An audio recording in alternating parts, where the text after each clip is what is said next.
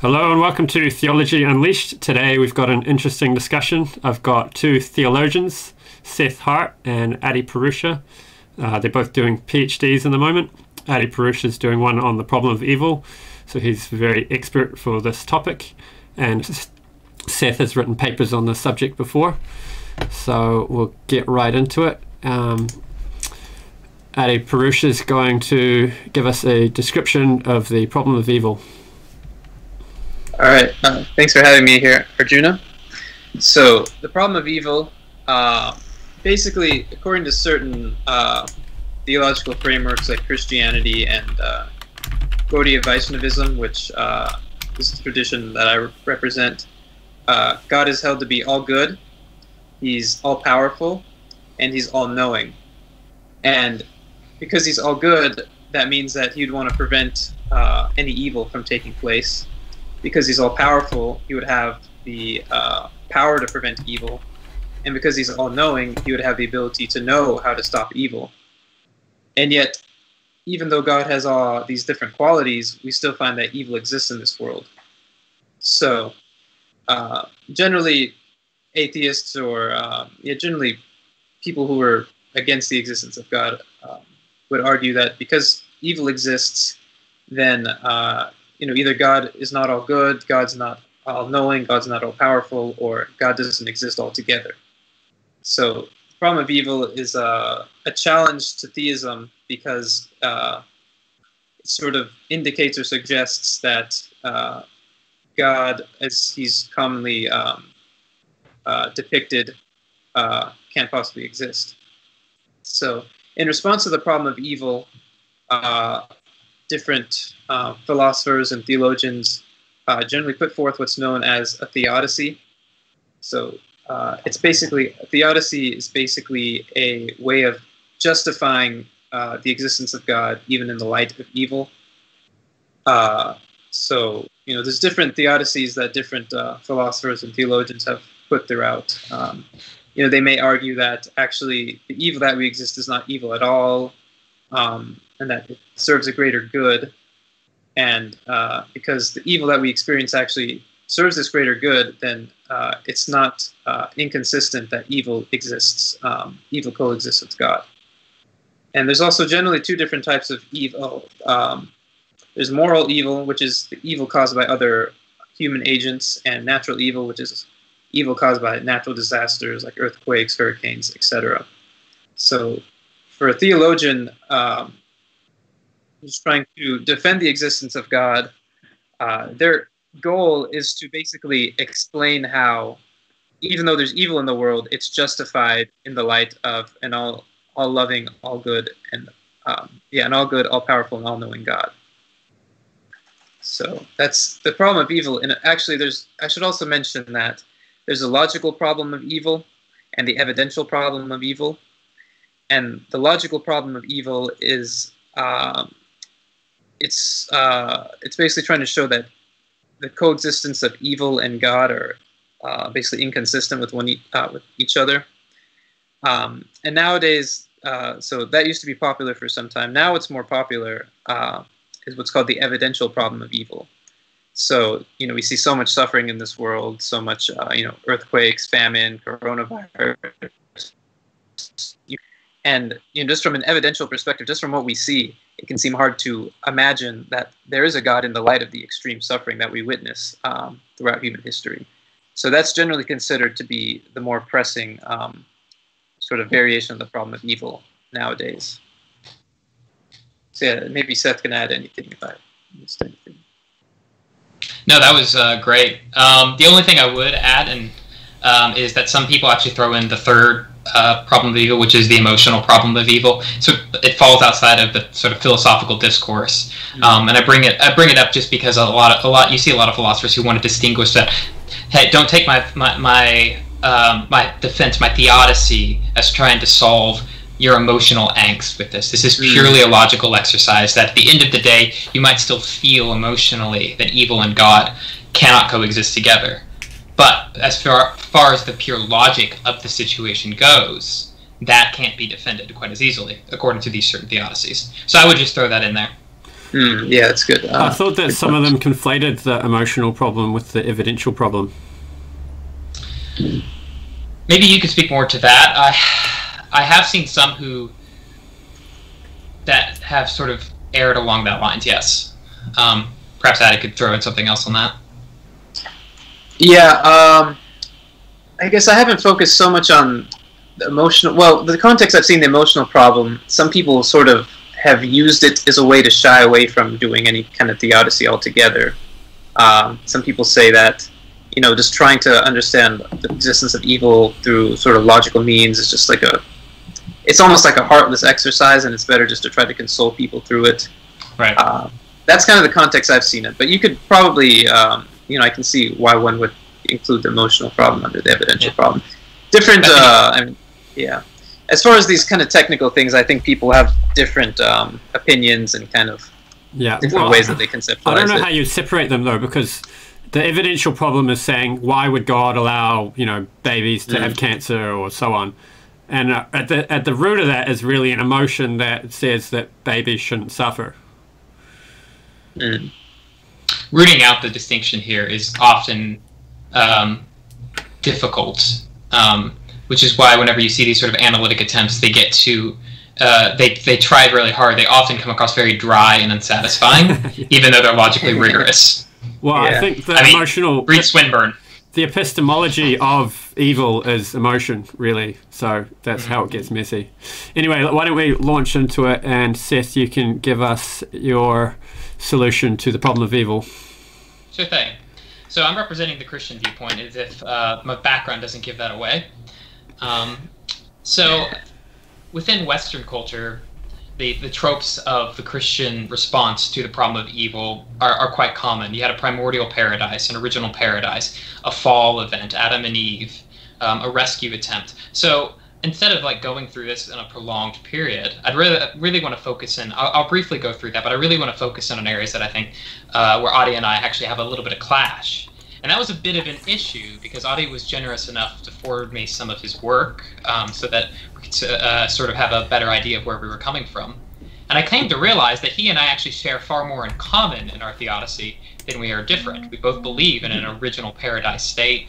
We both believe in a fall. We both believe in a redemption. So a lot of it, uh, a lot of it, what we come, the areas that we're coming from are fairly identical.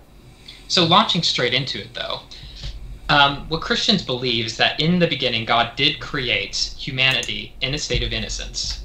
Now, I use the word innocence uh, instead of the word moral perfection, which is sometimes thrown in, thrown in there. That Adam and Eve, that the original humans were perfect. That's not technically correct. What they were is they were finite and they were ignorant and they were innocent of evil. And His creation of them was for for the purpose of being co-regents that stood between heaven and earth humans having both a spiritual and a material nature, a combination of the both, stood as a sort of connection point between heaven and earth. They could serve as priests that go between heaven and earth. And that, that way, they had communion both with God and with the human world, and therefore could serve as co regents. And in that communion with God, we were granted eternal life. That, uh, that is only granted through communion with God, who is life himself in Christian theology. But nevertheless, we were finite, we were limited, we were ignorant. We were created this way because certain things like virtue, Christians mostly hold to a virtue ethic, is the idea that virtue is cultivated, it's grown in time, it's something that is experienced and grown uh, in relationship with other people. Therefore, it's not something God could create ex nihilo, something at, something out of nothing. It has to be grown. Um, but what that also means is that if God were to give us libertarian free will, the capacity to err, we would also have the capacity to choose to uh, to, to choose to reject that and leave that perfect state. So in Christian teaching, that's exactly what happened. The original couple in an isolated pocket of, of paradise called Eden, something uh, something that was isolated to a small region, humans chose to err. This is logically necessary for God to create humans in a way a uh, that they could sin if he is to grant them libertarian free will and the capacity to cultivate virtue. That's something I think Adi and I agree on to a greater mm-hmm. extent. And that's that's what we call the fall event. Now, what caused the fall? Now, in Christian theology, it was through deception and temptation to be like God. Now, to be like God is not a bad thing. It's actually our natural end, according to Christian theology. But we did it in a way that was outside the will of God. It was a sort of a jump ahead. Now, I'm pulling a lot from the theologian Irenaeus here, and I'm doing a terrible disservice by how quickly I'm going through this. But through the act of deception by a serpent figure, which I'll come back to, and a temptation to be like God, outside of the will of God, led to the corruption of human nature. So human nature is corrupted, and Christians debate about. Uh, there's a debate between original sin and original guilt. Are we actually guilty of the sin of our ancestors, or is it merely just corrupt our nature to the point that we will sin, but we're only accountable for our own sins? Now, I'm going to do a sort of broad church perspective, so I'm only going to focus on original sin, which says we're not necessarily guilty of the sin of our ancestors, but we do have this original, uh, this original corruption, which makes us sinful beings. And I think this allows us um, to see why much of the evil in the world exists. Moral evil accounts for, if we if we take this seriously, it accounts for the vast majority of the problems that we have. When we allow God by allowing a libertarian free will, the ability to freely choose, to not be determined, God uh, has created the possibility for evil actions. And as a discussion uh, Adi and I were having before, Alvin Plantinga has shown that this is a very logically defensible position to hold as far as the logical problem of evil, as he mentioned, is actually been considered uh, pretty definitively shown to be false. That's why a lot of the argument has shifted to the evidential, because Alvin Plantinga has shown that libertarian free will allows for the coexistence of natural evil, which which he brought up earlier.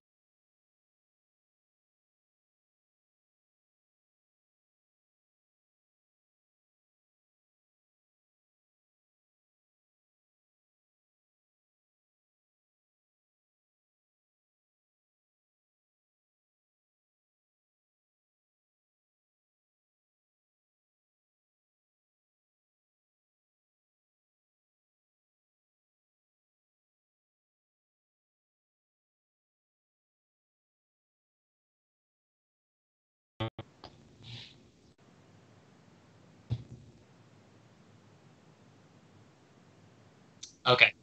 All right. So going back to natural evil, how do we account for natural evil as Christians? Well, going back to the garden, we see that there was already evil forces at work, at play, even in this primordial paradise. Um, and what that allows us to, uh, to conjecture is that there was a fall before the fall. And so Christians throughout the centuries, and even prior to Christianity in the intertestamental period, there's been a tradition of spiritual beings that have fallen away. So hum- humans were not the only libertarian free agents that fell. Now, Christians have also accounted for many natural evils through this primordial fall of these angelic beings. So, what I propose is that the easiest solution to the, the problem of natural evil is an extension of libertarian free will to include natural evils through these angelic beings. It's because of them, because of their action, these evil action, that we can understand why the natural world continues to work against us and work against the goodness that would have otherwise been. And there's plenty of Christians who've come on board with this. Uh, we've already mentioned Alvin Plantinga, uh, who has proposed this. Uh, there's also Hans Urs von Balthasar in the Catholic tradition. You have Wolfhart Pannenberg in the Protestant tradition. So it, it has a long tradition going for it. Now, if I'm going to talk about a Christian theodicy, uh, I have to bring up Christ because everything go to, sort of goes back to him. Because the question now is, is what happens to evil? Has God just simply left us in this evil state because of our choice? And the answer is no. Because just like the first Adam corrupted our nature at our origin, so Christ, who is the second Adam, that Scripture calls him the second Adam, redeems our nature and will complete uh, to in order to us to complete the end that He originally gave for us. So the very same freedom that corrupted us, now we have the freedom that can save us. So through one man, sin entered into the world, and through one man, uh, redemption is offered now to all. And I, what I feel uh, this offers uh, in the Christian viewpoint that is unique is that it is an answer to both the emotional and the intellectual problem of evil, which is why I wanted to bring that up.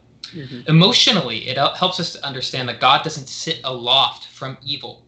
He enters into the trenches and does something drastic to defeat it. He does something amazing in order to rescue us to me, that's a much easier God to, to be able to have a relationship with, one who understands our sufferings, rather than a God who sits aloft from it. And it gives also a sense of meaning to suffering because at the cross, we see perhaps the greatest act of evil in history, and in it a completely innocent man suffer. And yet, it also is the greatest act of good in history. Now, why do I say this helps us solve the emotional problem of evil? And this is what I want to say evil isn't truly evil if it has a meaning.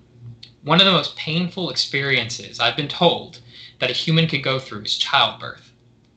Yet in discussions of the problem of evil in theodicies, childbirth is virtually never brought up. Why? Because there is a sense of meaning to it. And by looking at Christ and seeing that as an exemplar of what suffering is, that suffering has meaning, we as Christians can understand our own sufferings as having meaning too. And that, in some way, takes away that emotional burden of evil. Intellectually, the intellectual problem of evil, that allows us to see evil uh, as both alien to God's intention, yet instrumental in bringing about greater goodness. And I go back to the cross. It was alien to God's intention that he had, would have to come and die. And yet it was instrumental in bringing about the greatest goodness. Now I want to go ahead and move along. I've taken up, probably taken up too much time already to the eschatology, and this allows us to see at the end state will be what the original creation was supposed to fulfill. Eden was an isolated place that was meant to expand. Because of human corruption, it never did. The end state will be the perfection of that. So Christ completes the task of humanity by becoming a human and can truly act as a high priest. Remember that bridge between heaven and earth. By being both God and man, he acts to fulfill the destiny of man by being that perfect bridge. And the church, we are both the recipients of that perfecting grace, and we also participate in bringing that grace to the world. So we in we live that in proleptically within ourselves. We bring grace to the world. We bring that in ahead of time. And that is the point of the church, is that is the sort of influx of God's grace, this perfecting grace into the world. And I should probably I could say a lot more, but I should probably in there and let you let you talk. Mm-hmm. Yeah, that was good. I uh, that was well articulated. So um, the I represent the Chaitanya Vaishnava or Gaudiya Vaishnava perspective, or Chaitanya Vaishnava perspective. You can refer either way, or the Hare Krishna perspective, as is commonly known. So, um, I guess where where I'll first start is so the origin of evil in this world is very similar to what Seth described as a sort of fall from a higher state. So the uh, Chaitanya Vaishnava view is that uh, you know human beings or um, were really souls were created uh, were um, originally in a uh, sort of paradise-like state with God, where they enjoyed a life of uh, uh unending bliss with God, and then through because uh, to love God, um, in order to love God, we have to have free will. You know, God can't coerce us to love Him uh, coerced love is like a logical contradiction. It's like a square circle. It can't exist. So, in order to have the ability to love God and experience the highest um, joy that we can experience, we also have to have free will and the ability to love God of our own accord without being forced. So, because God gives us this free will, um, it means that we have the capacity to misuse our free will. Now, if God gave us free will and somehow made it so we weren't able to misuse it, then it wouldn't really be free will. Uh, it would, you know, a, a, a, agent that has free will but is um, prevented from doing certain things really doesn't have free will. It's like a square circle. It's just a logical contradiction. So, uh, even though God uh, originally has us be with Him, because we have this um, free will, some souls uh, are curious to understand what it's like to live a life separate from God. And um, because some souls are just curious, uh, God produces um, this world that we have here. This, uh, you know, we call like the physical world or the material world. And uh, God doesn't want us to leave. He would rather us be with Him. But uh, you know, a free agent can only make a uh, informed choice if they have knowledge of all their possibilities. And uh, for certain souls, they may want knowledge of all their possibilities. And one of those possibilities is to be uh, separate from God. So, in trying to um, explore that possibility, these souls fall down, similar to what Seth described. The main difference between um, the uh, Chaitanya Vaishnava perspective is that um, each soul is responsible for their own fall. Um, actually, according to our uh, saints and teachers, you know, less than 10% of souls actually fall. By and large, most souls actually stay in the, um, you know, paradise realm with God, or we say the spiritual world. So, um, yeah, a vast minority, even though it seems like there's a lot of uh, human beings and other living beings in this world, actually only a vast minority of uh, souls actually fall. So they fall into this world, and um, that explains uh, why we're here in the first place, why we're here in a world that does have earthquakes and tsunamis and coronavirus and uh, you know police brutality and all that. So uh, I think me and Seth are pretty much on the same page, more or less. There are some minor differences, but we're on a similar page as far as that goes. But where we differ now is that once the soul is in this world, um, the way that the reason he suffers or he or she um, suffers is because of karma. You know, some people, a lot of people have an awareness of karma nowadays. Like, you know, what goes around comes around in one sense. Karma is basically the idea that for every uh, action that we have, there's a um, corresponding consequence to that action. So if I punch someone in the face, it'll be my karmic reaction to get punched in the uh, face myself.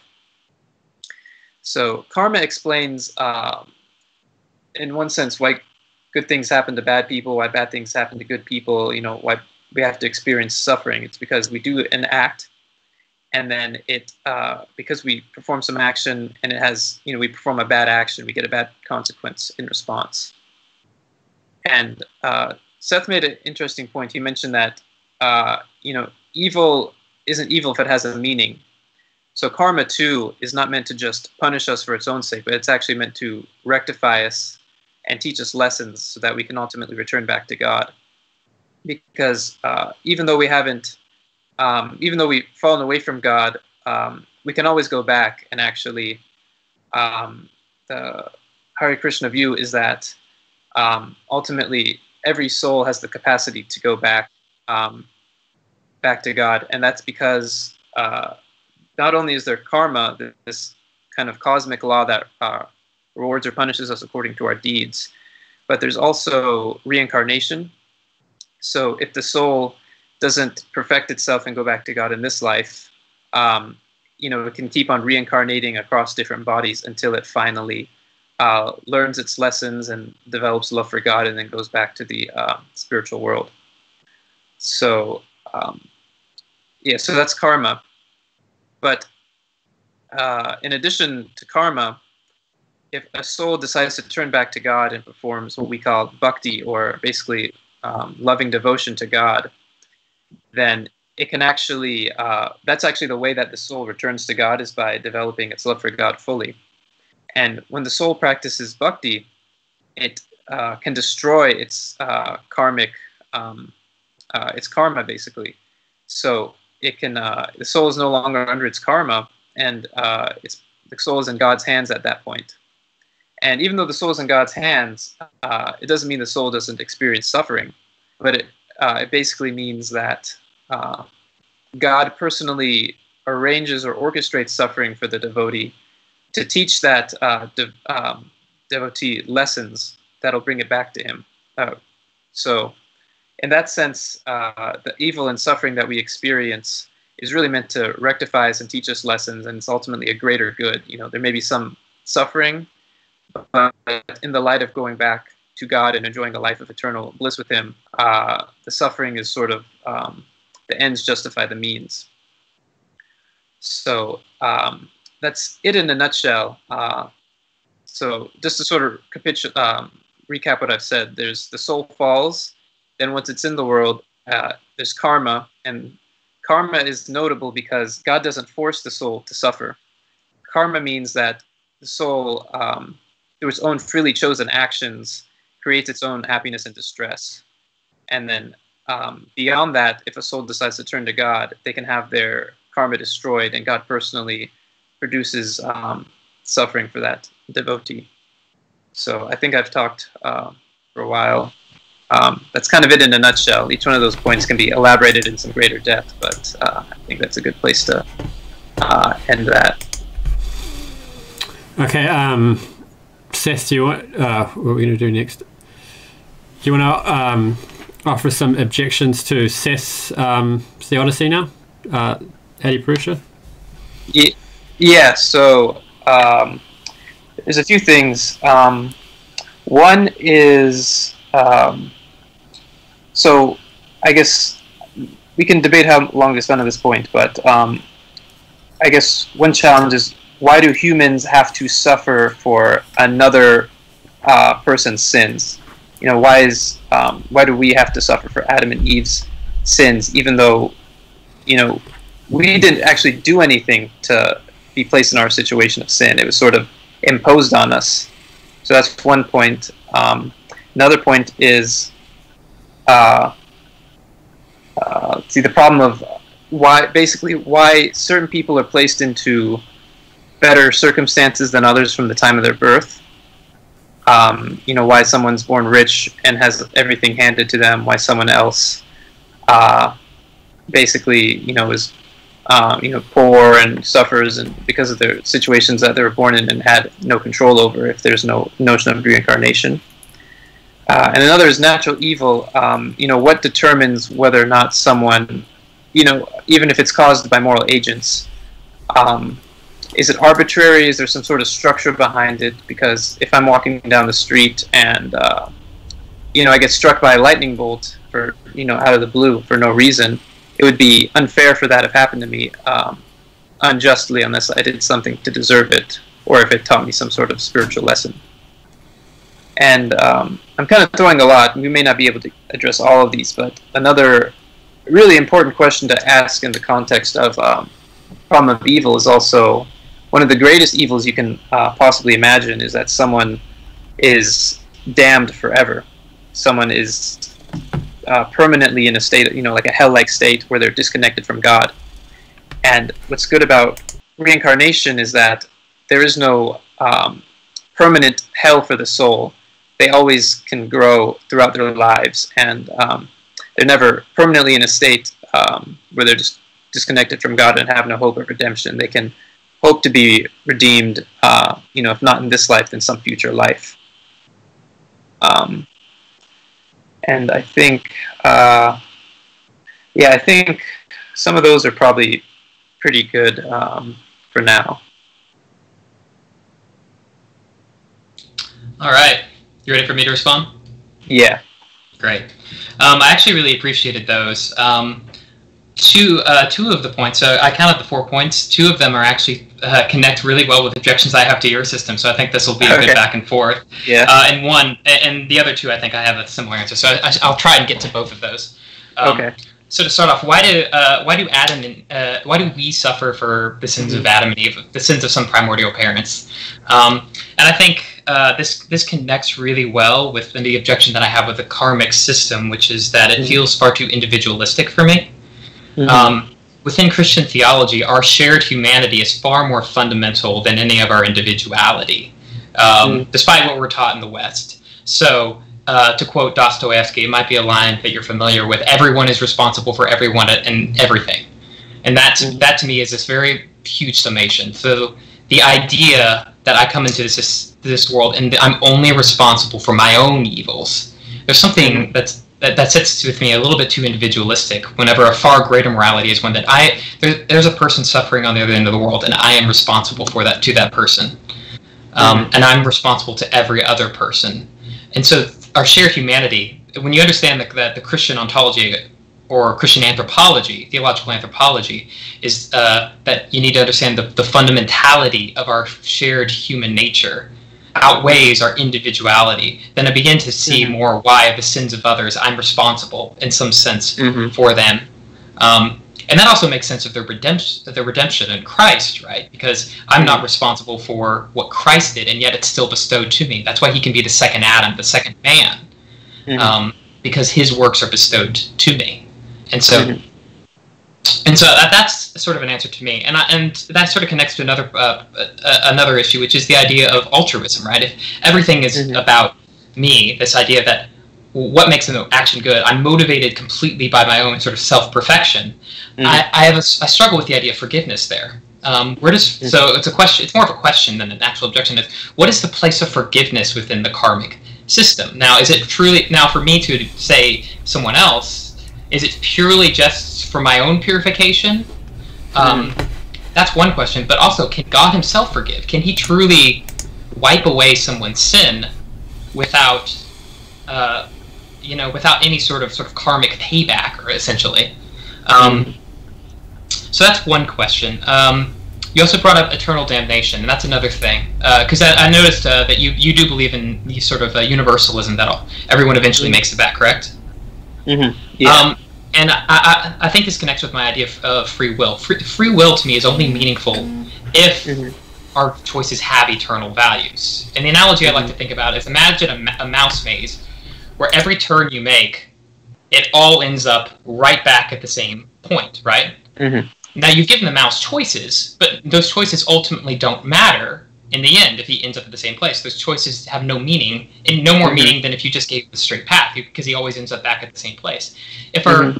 so free will seems to lose a bit of its value if there are no eternal consequences. If everyone sort of ends up at the back at the same place, what was the point of freedom to begin with? Mm-hmm. Um, so, so to me, free will actually has more meaning, has that meaning that we needed, that you and I both needed to have, if if we have this possibility for eternal damnation. I should also mention that um, eternal damnation is not universally held by Christians. David Bentley mm-hmm. Hart, John Milbank, um, two two maybe of the greatest theologians in the world, both universalists. But I am, since I don't particularly hold yeah. to that view, I just want to throw that out there. Uh, that mm-hmm. I'm not necessarily defending of sort of encompassing Christianity here. Mm-hmm. Uh, and finally, you brought up uh, why do some uh, suffer more? Uh, why do some suffer mm-hmm. more, and why is there uh, natural evil? And I think the answer mm-hmm. to both of these is the idea. Uh, are you? I, I, know you've worked with Alvin Plantinga and William Lane Craig's probably work mm-hmm. as well. Oh, middle middle knowledge. Middle knowledge. I'm not going to appeal to middle knowledge, but I'm going to appeal to the idea sort of brought out from that idea, which is the idea of, of someone who's suffering say someone who's born impoverished and another person who's mm-hmm. born rich, um, those within the Christian narrative, within the Christian framework, your individual placement um, might look bad from a sort of finite perspective, but within the overall perspective, it's going to be it's mostly the poor people. Blessed are the poor, because it's those who, by and large, have embraced the Christian narrative and received salvation. Mm-hmm. Um, and so in in retrospect, looking in hindsight from the Christian narrative, it might be more of a question of why the rich were allowed to be rich than why the poor were mm. allowed to be poor. Um, yeah. And the same might go for natural suffering as well. That there is sort of a meaning built into it. That God sort of controls the narrative. That these these sort of uh, events in the sort of middle knowledge perspective, you don't have to hold the middle knowledge. But I, am appealing to that since I figured you had mm-hmm. had re- that you researched through this. That there is a sort of ultimate into that. Mm-hmm. Um, if I may, can I level one more objection real quickly? Um, yeah, sure. So you say you talk about curiosity, like God presenting us mm-hmm. with all the possibilities, right? Mm-hmm. And for our residency.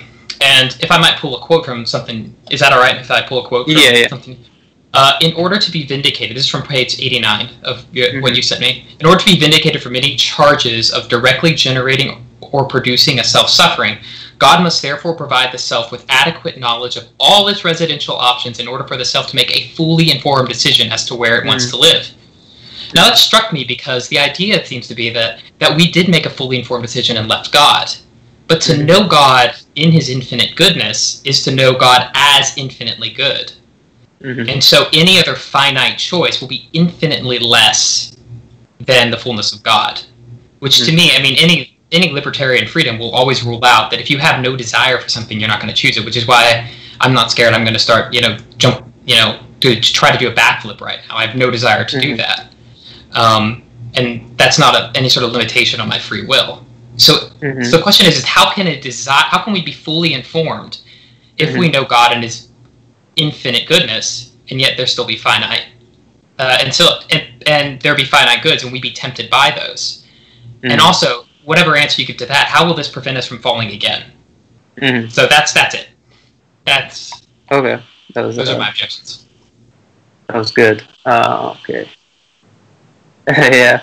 Yeah, I'm sorry. I droned on. You can shut me up anytime you want. No, this is good. Uh, this is good. So, Yeah. So, uh, as far as the individualistic and shared humanity, that's an interesting point. Um, my response to that, uh, I, I, think, unfortunately, it'll probably be hard to get in depth into each one of these, but um, right. the idea in uh, Gaudiya Vaishnavism is that souls are we're all parts and parcels of God, as our um, founder used to mention. So, in one sense, we all have our individual existence. You know, we are distinct individuals, me, you, and Arjuna. But in one sense, we have a shared identity because we're all parts of God, and in that sense, we have a shared brotherhood. We have a spiritual brotherhood. So, um, you know, I think it is still. Uh, I think there is scope to have a shared humanity, even though we're all char- in charge of our own individual um, kind of karmic baggage, because you know, we may be individuals, but in one sense, we're united in that we're all one family of God.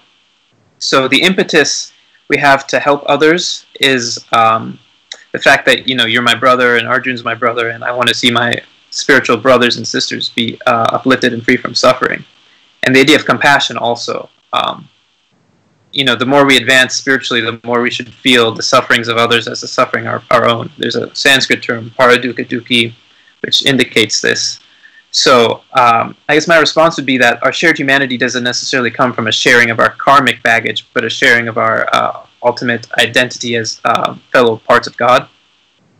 So that's one. Um, and then two, the place of forgiveness.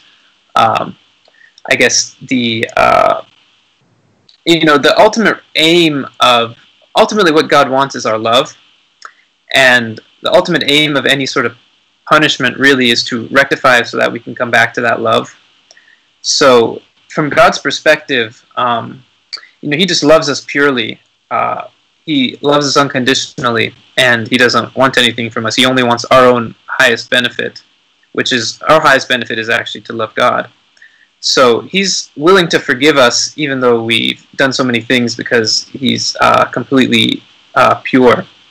But uh, as far as your question of can he wipe away sin without payback, um, one kind of nuance is that God, um, when he burns karma, he may sometimes leave some traces of that karma just to teach us lessons. So uh, by having those traces, God can teach us lessons. So in one sense, um, it's like God forgives us um, and sort of clears a lot of the slate, but He leaves some things there just so we can really learn our lesson. And uh, I would argue that um, you know, in order for someone to really be forgiven, they have to really, from the bottom of their hearts, be uh, fully repentant of what they've done. And by allowing these token traces of karma, God can enable us to really learn the lessons we're meant to, and really come back to Him with a really um, uh, you know, really wanting to come back to him and really sort of, uh, you could say, repentant for having turned away from him. So then there's that. So your question on free will was, uh, as far as ending up in the same destination, that's interesting. Um, because I would argue that um, the way you describe free will is kind of like a fatalistic outcome. Uh, but I would argue that to have libertarian free will means that at any choice, at any point, you could choose between X and Y. There's no point in which you've decided, okay, I want X, and now I want X forever. To have libertarian free will um, means that you always have the capacity to choose between your available options. And if you have the opportunity to choose between all your available options, then it, I argue it doesn't make sense that the soul is permanently chooses to be damned because there's no state at which it could not choose to want to turn to God. Um, and you could argue that the other flip side is true, and you've actually mentioned that. That um, and actually maybe I'll uh, maybe I'll get to that uh, later, but that would be my main rejoinder to that is that it wouldn't make sense for us to be permanently disconnected from God, even if we chose to, and even if we're heading in a certain way.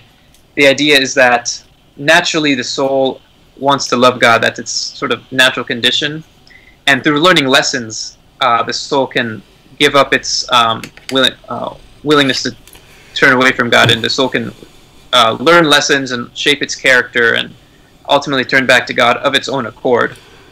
I so, think analogies would be useful good- for that point. Like if you have, say, all ch- children have free will and they can grow up and they can be homeless or they can have a job and a family and they can choose make life decisions that will make them end up in one or the other and if you say life goes on for infinity, eventually everybody's going to end up with a roof over their head and family relationships and so on.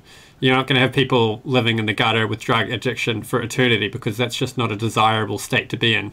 Eventually, anybody who's gone down that road will figure out they're not happy there, get their life together, and come to a desirable way of living. So, it's to say that everyone will eventually achieve perfection with God is really just to say that there's enough time that people can make up their mind where they're going to go, and that's always the option of choosing God, mm-hmm. and choosing God is um, objectively more desirable than being separate from God. Mm. Yeah, it's good. It's like um, let me try to think of another analogy. It's like if um, like it's like clearly objectively better to um, like eat some nice ice cream rather than just like some like stale rotten potato chips you found in your couch that have been there for like three months.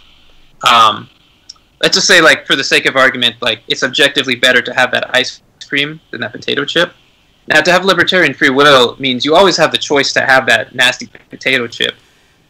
But if you're, um, uh, I don't know, if you're aware of your highest benefit, uh, you choose that ice cream because you know it's better and it's objectively better and it's you know you can see that it's giving you more satisfaction and you've had so much satisfaction from that that you don't even want that potato chip, even though you have the choice. So it's similar to that with God. Um, through learning lessons, we can learn to see that a life away from Him is like that nasty potato chip, and that you know God is like that uh, ice cream, and it doesn't necessarily knowing that God is that ice cream and knowing we can be happier with God doesn't mean that we don't have the choice, but it means that um, we know that God's better. So I would argue that eternal damnation, in contrast, is like saying that you know you have that potato chip and you've just decided forever that you're going to choose that potato chip when you could uh, alternatively learn that the ice cream is better. So now to come to the last point, um, I think when I um, so when I wrote that it, I, God has to provide cells with knowledge of all its possible options. Um, it's not, and one of those options must be God. Uh, it's not that the soul necessarily needs to know God in full. It's just that the soul needs to know that um, you know God is there, and the soul can never know God in full. It can never know should, um, uh, understand God stick completely. on one point for a little bit and then move on. Seth can reply to this topic.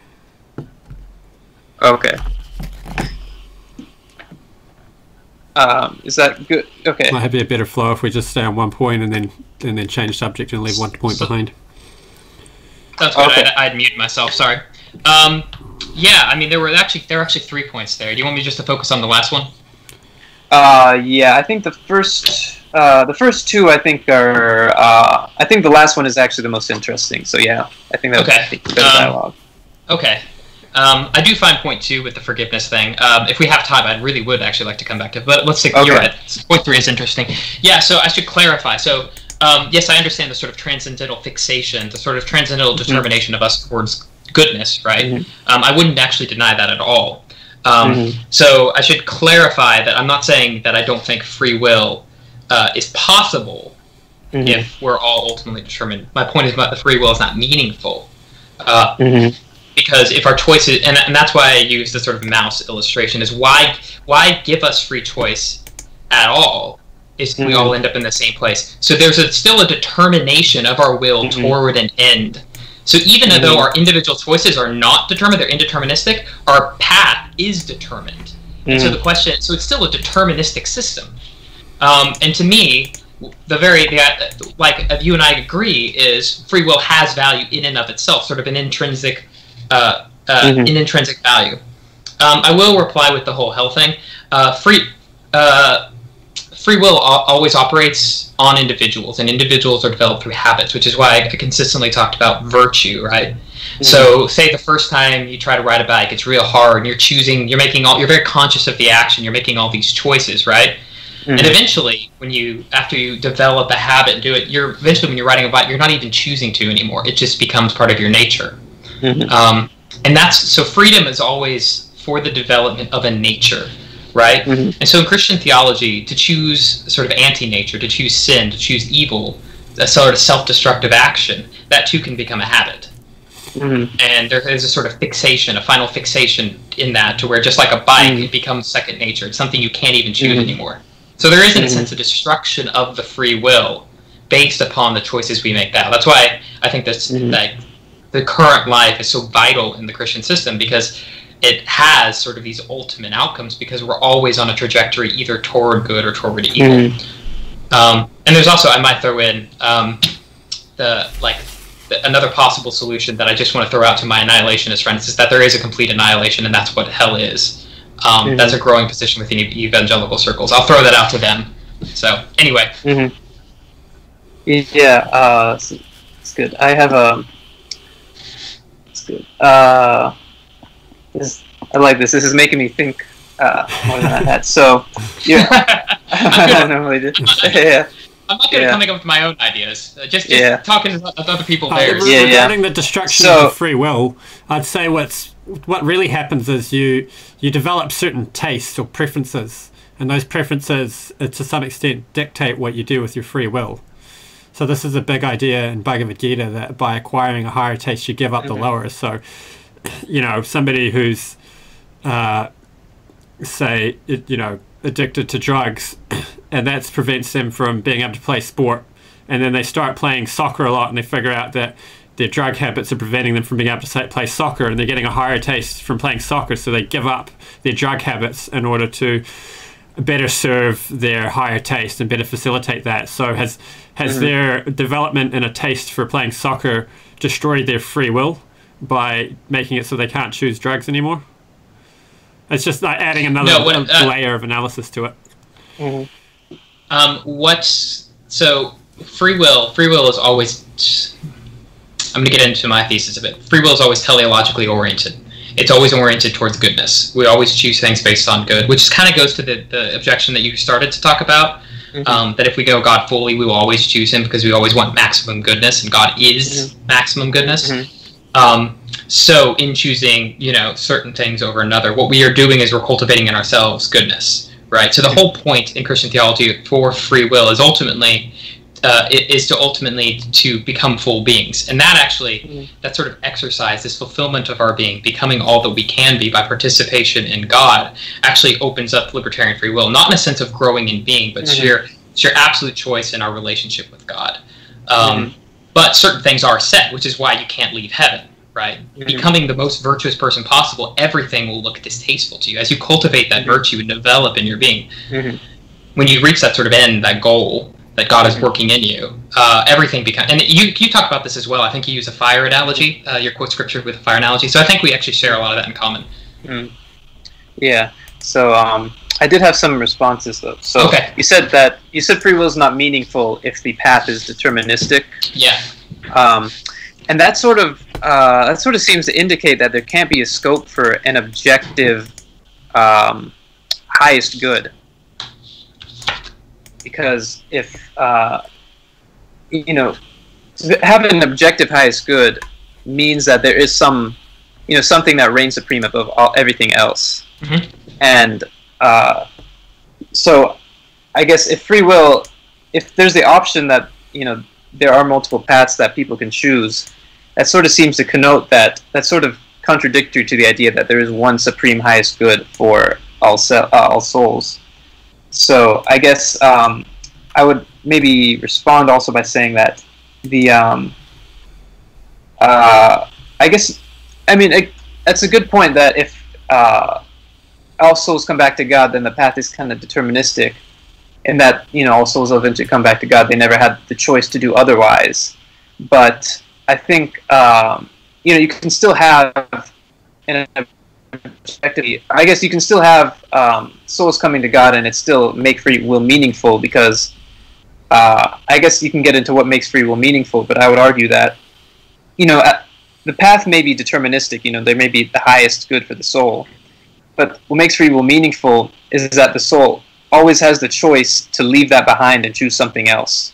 Mhm. They always have that. Even when they're with God, they have the choice to leave Him and do something else. So that free will is always there. It's just through their own accord they choose God, even though they have these other options available to them. You're So right. it's kind of like um, I don't know. It's like uh, it's in one sense it's deterministic in the sense that there is something that's so amazing that everything else is pale in comparison. but uh, I would argue that it's um, even though there's this one amazing thing that's uh, uh, everything's pale in comparison, and all souls eventually do come back to it. Uh, there's free will still made meaningful because you have the option to choose otherwise, and the fact that you can choose otherwise makes your choice to be with God even more meaningful because you're choosing to be with God even though you have all these options available to you. Uh, and then Go ahead. uh, okay, and then the free. So the what you describe is that the soul's becoming um, progressively averse to God as kind of a second nature, kind of uh, kind of suggests a sort of fatalism that almost seems to be uh, contrary to libertarian free will because it sort of seems to suggest that at a certain point, you know, the soul will just be so averse by its own nature that it has no capacity to change itself and beyond just the soul's own capacity to change itself, it also seems to imply that there's no capacity for God's grace to allow that soul to over uh, to rewire and change their habits. Whereas in the um, Hare Krishna view, there's a similar phenomenon that the soul can progressively go down, but because God's grace is so powerful, if the soul at any point decides to turn to God, and it always has the choice to turn to God, then God's um, just calling out to God is so powerful that it can sort of eradicate those tendencies, and the soul can redirect itself back upwards to God. The, the prison So- analogy might help explain that a bit better too. Like, a prison run by a conditioned soul has an extremely high recidivism rate, which means that people, once they get out of jail, generally go back. That the being in the prison hasn't reformed their character. But on the Vedic, on the Vaishnava view, the the material world is like a prison for rebellious souls with the aim of correcting our mentality and ultimately elevating us in love of God. And when God sets up a prison, the recidivism rate is not so high that it, it eventually serves its purpose of purifying our heart and our rebellious mentality is corrected. Our perverted desires are purified. Oh. Yeah. Okay. So, so there's two points I saw that you brought up. The first one is is that uh, free will can still be meaningful if because we choose to we, we, we that choice is still there. Correct. That choice Mhm. that we still choose to because that there's a freedom to do it. To me, that seems to make the question I'm I'm trying to, to, to bounce this off against is why not determinism, right? Mm-hmm. um, why did not why did God not create a deterministic system where people always stay with Him? Um, I love so why didn't He fully? And this sort of goes into another objection that we might have time for. With why didn't God so fully reveal Himself to him or fully reveal the evils that this sort of evil was never a temptation? Correct Mm-hmm. because that's Mhm. eventually where we're going to be. And to me, uh, that's always we have to get back to the God creating in a place of of, of virtue cultivation that He had to create us in a state of ignorance. Mhm. The problem I'm seeing with your view um, is that if everyone sort of ultimately ends up back with God, yes, you could still say that it's that it's still good to choose, but it seems to make the, the very act of choice of rebellion against God a good in itself. But we would not want to say rebelling against God or choosing to leave God is good in itself. So why allow it? In, uh, you know, for me, it's a necessity uh, of, of the very nature of what it means to create virtuous creatures. Um, Mhm. But for you, it seems like that the free will itself, sort of just by allowing that that possibility, that you're allowing that that freedom in those creatures, um, uh, that allowing that you make that choice itself a good thing that they chose to rebel against God. And this also brings up the issue of you say 90% stayed behind. Why create the other 10% then? Unless God Mm. fails in foreknowledge. So, um, and the third issue that I thought of with that is the system itself that they go Mhm. through doesn't seem to promote their return to God in the best possible way. So, for instance, like between my lives, I have no memory of my past life.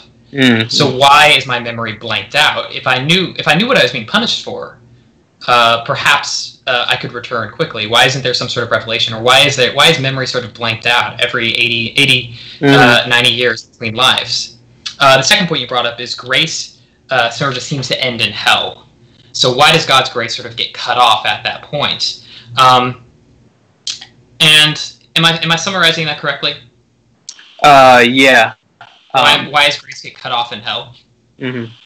And I think that uh, it, I don't think it does. I, I, I honestly don't think it does. But what you need to understand is grace is always on offer, and this is the, the capacity. Because I agree with you that the choice to pursue God is good, that a freely chosen that a freely chosen good is good. But the ultimate goal of it is always transcendentally determined toward God Himself. So that ultimately we want to love God simply because it's who we are. It's not something we choose Mhm. to do. It's just who we are. You know, a mother doesn't Mhm. choose to love her child every day. You ask a you ask a Mhm. mother to not love her child, and she's just she she would she could sooner do anything than stop loving her child. She doesn't feel like she has a Mhm. choice in that, and so that's the sort of end goal that we have with God. Um, now take that in with hell, right? And so if you're trajectorying towards God, eventually you don't have that choice. Now, if you're trajectory away from God, eventually you won't have that choice as well. You're developing habits, right? So Mhm. grace is always on offer, but the question is not whether or not God's grace is offered. The question is whether we can receive God's grace. Mhm. So does that make sense? Yeah. Oh, that was good. Uh, let's see. So, um, it's not so much that this, uh, to the first point, that the fall itself is a good thing. Um, it's not necessarily good that the soul falls. It's just God so structures it that even though the soul makes this bad decision, um, that he can still be redeemed. Uh, and as to why uh, these 10% fall. Um, so to that, I would say that, uh, you know, I guess God creates souls that are by and large rational, that they have, um, you know, they by and large see that it's better to be with God. But it comes back to the point of how it's logically impossible to produce um, selves or souls that uh, have no capacity to turn away from God. Um, you know, God could not, you know, he couldn't just be like, uh, okay, this soul's going to fall, I'm not going to make him, or because then, you know, he, in order to have free will, souls to have free will, they have to have that capacity. Um, and maybe not everyone will act on that capacity to leave God, but that capacity has to be there if it's to be truly uh, a truly free relationship. Um, Alvin Plantinga kind of uh, defends this logically with transworld depravity and all um, that kind of line of uh, argumentation. But basically, I guess I would argue that uh, it's maybe not that God doesn't have foreknowledge, but he knows that um, it's just a logical impossibility, like a square circle, to create souls, and none of them have the capacity to fall whatsoever. Mhm. Um, you know, to make souls, to be able to make souls that have free will, there has to be that chance, that capacity that some souls will misuse their independence. And if there's enough souls uh, that have this capacity, you know, it may be inevitable that there's a small minority that do misuse it.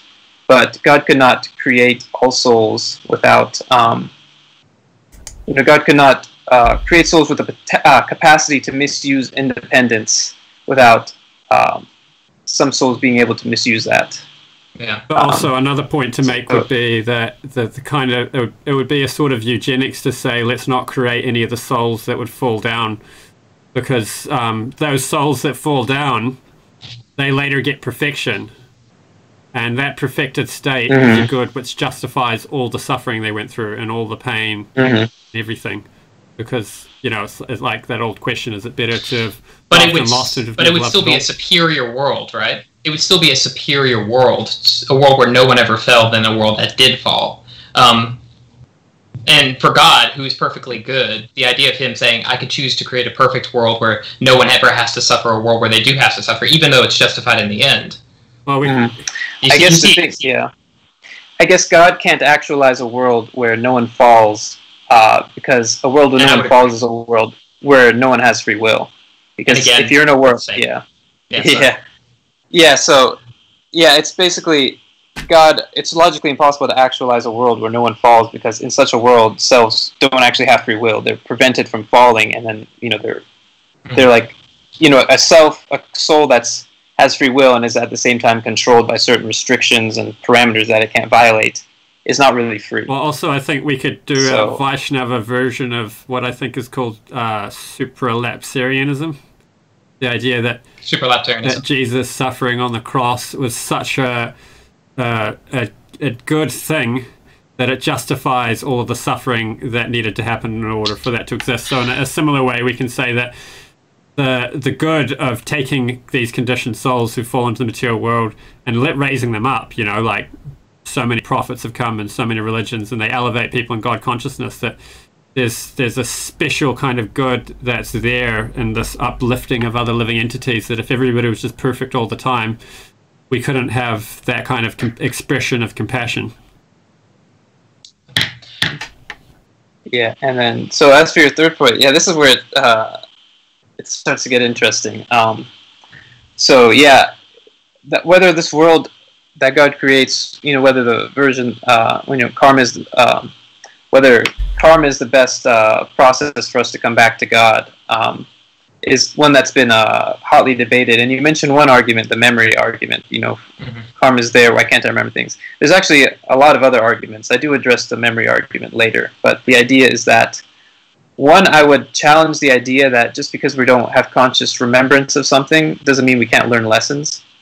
So, uh, as one example, um, the experience of pain in general I argue has a teleological purpose because it makes us more sensitive to others by reference to our own pain. So if I punch someone, there's something wrong in my consciousness that caused me to punch someone. And if I get punched in return, that teaches me what that uh, pain feels like, and I can learn from my own experience of that pain that it's, you know, it makes me sensitive. It rewires my own uh, psyche to be more sensitive. And, you know, having been punched, I feel like, oh, I don't want to punch someone else. So um, even though we might not have conscious remembrance of some of the things we did, there are sort of other things we can do to sort of let that experience of pain serve a lesson for us. You know, mm-hmm. if I punch someone in the past life and I get punched in this life, I may not remember that, but I can sort of be introspective and realize that uh, I have some violent tendencies, and it's possible that I did something based on these violent tendencies to harm someone, and now me getting punched is there to let me understand the repercussions of my violent actions. So can, if, can I clarify just real quickly so I, I don't misunderstand you? Are you yeah. saying that? Are you saying that? Um, like I might not remember. Maybe I punched someone in the past life. I, I was just a jerk. Um, mm-hmm. But like now, when I get tempted to do that, that I might not remember it, but there's somehow a, there is some sort of resonance that lingers with myself through lives. Yeah, yeah. I think if you're introspective, you can realize that you have violent tendencies, and um, you know you may not remember that precise action, but you can at least through introspection realize that okay, I have these violent tendencies. It's possible that I acted on these in a past life, and now I'm getting a reaction for it. I guess the key point would be the mentality remains, and even though you can't remember mm-hmm. what you did with that mentality, you still have the mentality that it has a tendency towards those actions. And then when you suffer the receiving end of that kind of mentality, you realize that that mentality is not a good thing to have, and you start weeding it out of your heart uh, yeah. sometimes called cosmic sensitivity training. Like it's often mentioned in psychology how people who have suffered, they they have a great amount of compassion, and people who haven't suffered, uh, they're less likely to have compassion. So. Mm, yeah, exactly. Okay. So yeah, yeah. Basically, it's not necessary that we uh, remember something for something to serve a beneficial purpose. Um, you know, just the experience of pain itself can make us more compassionate, uh, whether we remember what we did or not. Right. Did you have a, a point for the, the grace and health? Oh, um, yeah. So that's a good point. Uh, whether we can receive grace, um, I would argue that, in one sense, uh, the soul, through its own actions, can become progressively more godless and sort of reject the opportunity to uh, come back to God. But in the Hare Krishna view, that's where the karmic uh, karmic mechanisms come into play. Mm-hmm. So just the fact that you know these karmic mechanisms, the soul may be really reluctant to turn to God, but through these karmic uh, reactions, it shapes the soul, and uh, it's like soul making. It, it shapes the character's, um, it shapes yeah, shapes the soul's character, and by repeatedly getting these karmic reactions, even if the soul is sort of averse to God, by getting these repeated lessons as it goes throughout lives, it can eventually start to um, rectify its faults and improve its moral character. So in that mm-hmm. sense, I argue that there's no, you know, the soul doesn't have to choose God. It always has that choice, and it may progressively be averse to God. But by gradually receiving these um, uh, kind of karmic consequences, then it sort of it shapes the soul and makes it uh, you know, maybe the suffering makes it more uh, attuned to God, or you know, maybe it learns lessons, becomes more compassionate in one life. It learns about, um, you know, learns to control its anger in another life. You know, it can even if it doesn't come to God through these karmic mechanisms, it can at least improve its character, moral character, and from Mhm. there, it can be in a better position to maybe be receptive in some other life. Mhm. Gotcha. Um, yeah, those are great, great points. Um, I have three points back. If that's Mhm. all right. Yeah. Uh, number one, you mentioned uh, talking about how just uh, if, if I can return to the idea of is free will meaningful. Well, you, you say, well, you can be because we ultimately will return to God eventually, Mhm. um, and uh, that that choice itself, yes, yes, it's all sort of transcendentally determined it, in the end, but that sort of indeterminacy of coming back and give it meaning. To me, I still have to appeal to the the mouse uh, the mouse trap or the Mhm. mouse maze. Is Mhm. it doesn't seem like it can be to me. Um, Mhm. If if if it's if there's no po- real possibility of rejecting God, then the choice doesn't seem to be very meaningful. Mhm. Um, and maybe this just comes down to our affective reaction to it because I don't feel that like there's any meaning to it. To me, the one path makes a lot more sense than giving the mouse choice, but ultimately determining its path doesn't really Mhm. add meaning to the maze. It doesn't add meaning to the choices of the mouse. The only re- way the mouse's choices have meaning is if it can fail, is if it can not choose. Mhm. Um, that's what gives it meaning. That's what the fact that your spouse can leave you Mhm. Is what Mhm. gives the marriage, the, love covenant, so much meaning. Is they could always choose to leave, and they don't, Mhm. and not choose to leave temporarily and come back, but literally refuse. You refuse the offer. Mhm. Um, and to me, that's what makes refusing an offer really refusing an offer. It's not. It's not a. Uh, it's not a not yet. It's a no. That's the difference between a no Mhm. and not yet. And to me, your system has a not yet, but it doesn't have a, a true no, and that's what makes the choice no really meaningful. Um, So that might just be more of a clarification of my point than anything. Uh, number two, Mhm. you talked about how weak uh, the memory uh, that, and I, I, I do, I, I, I can gravitate towards the idea of there being a sort of you having suffered in past lives can make you a better person. So there is a sort of resonance that goes through lives. It's not a sort of tabula rasa blank slate, right? Mhm. Um, so uh, I think that's great, and I think that's that that sort of softens the blow. I'm not sure if I can see it at fully removing the memory objection because then if that if that just by acknowledging that answer as being helpful, you have to beg the further question of why don't we have more? You know, why is the karmic system? And, and it seems to be a rule, right? It's Mhm. it's not like there's you know a ton of people who remember past lives. Um, if there are, they're highly exceptional. Uh, So I guess the question to me still remains is why isn't there more of this? Even if there is this sort of the subtleness to it that sort of is non-empirical that we could never truly detect. Why isn't there Uh, more of this? More of what it, precisely? Oh, more memories, more more Oh, of this sort of past lessons, these past sufferings from these lives, because that would improve me uh, in my journey Mm-hmm. and my return quite a bit. Mhm. Um, and you had a point on grace. Uh, uh, you you pointed out with uh, that in your system that there is a sort of that's when karma kicks in and it prevents people from ever sort of removing themselves completely from the grace of God, which is a great system to me. But you also brought up earlier the idea of transworld depravity, transworld damnation.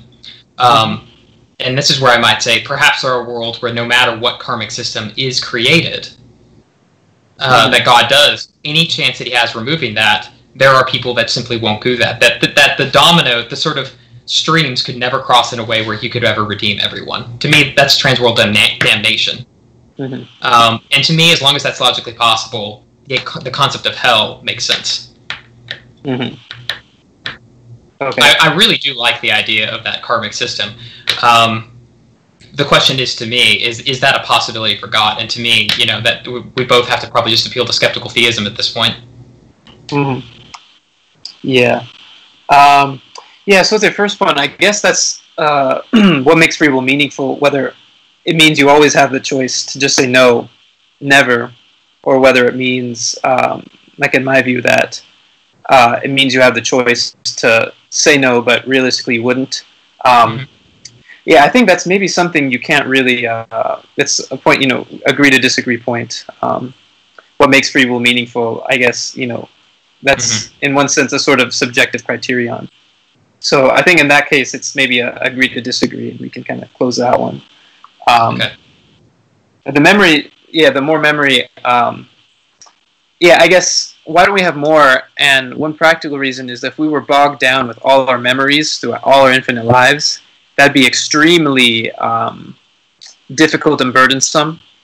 You know, if we remembered every single thing, you know, even just within one memory, some people have really traumatic experiences that really prevent their, um, you know, that can really be very damaging for their spiritual life. So Mhm. imagine that for like all of existence. That would be extremely burdensome. So in one sense, the fact that we get these fresh starts, lifetime to lifetime, it's like it's nice to have these restarts. You know, just like if, even in this life, you know, we might be working away, working away on our dissertations, and then we take a break. we take a break from it from a little bit, and we come Eternal back to it. That's my Yeah. hell. That's a yeah, but yeah, you know, you know, we take a break from our PhDs and then we come back to it, and that break gives us a new perspective. It lets us, you know, Mhm. keeps us fresh. It lets us um, see things from a different angle. It, it helps us in that process of what we're trying to do. So the fact that we have these birth, you know, we, that we don't have one long elongated life, but we have a series of lives where we forget things, sort of gives us a fresh start, and it, it's I guess it's more I would argue it's more conducive for our spiritual progress.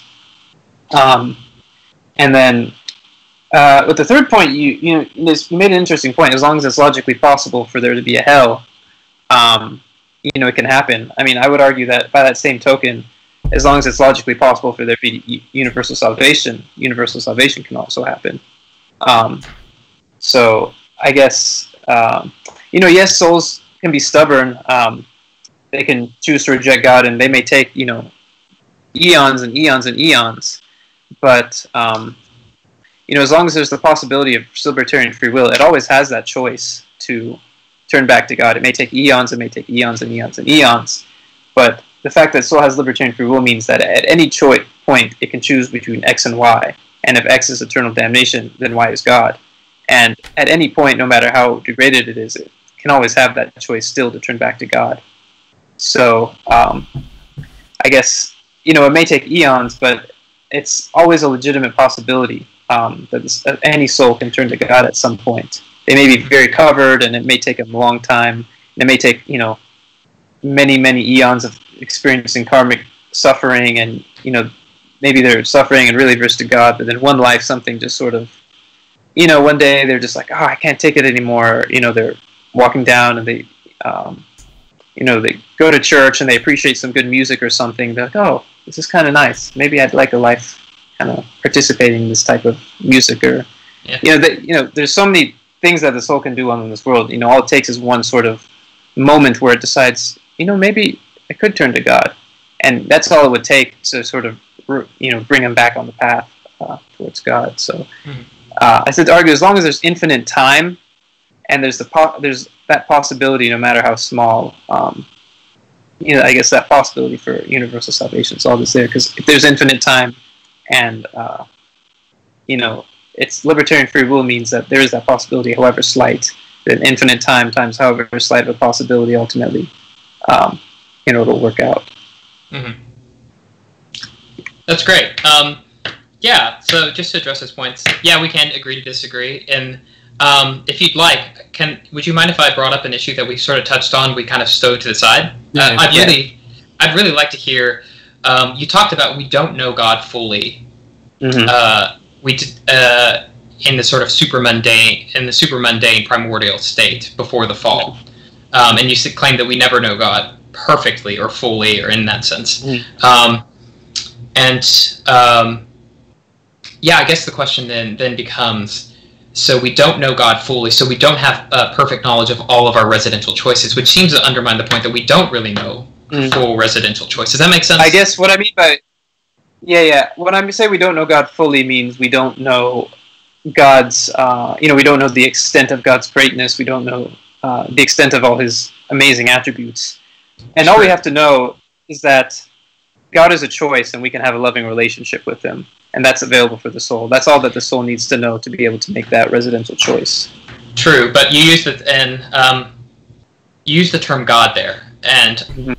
I, I mean, if you understand what God is as the, the font of goodness, the infinite, the infinite font of goodness, from which mm-hmm. all other goodness is merely derivative, mm-hmm. um, uh, I think that sort of returns to the point of how could you possibly ever do so? You know, choose a way, and more so, how could you not ever fall away again out of curiosity? If you're curious the first time, mm-hmm. what prevents curiosity the second time? And you mentioned the hand to the fire thing, um, mm-hmm. but as long as there's libertarian free will, mm-hmm. again, you could always reach back. It's however slight possibility, you could always reach back. And mm-hmm. to me, that sort of makes sense because you there are sort of worldly sinful pleasures. Maybe if I had just committed adultery one more time, maybe if I just cheated one more person, uh, and you can always ask that question. So there's always that curiosity. The curiosity I don't feel like could ever be uh, mm-hmm. diminished. Um, and one, one other point, just real quickly, you, just, you talked about that universe, the logical pos- the logical possibility of universalism.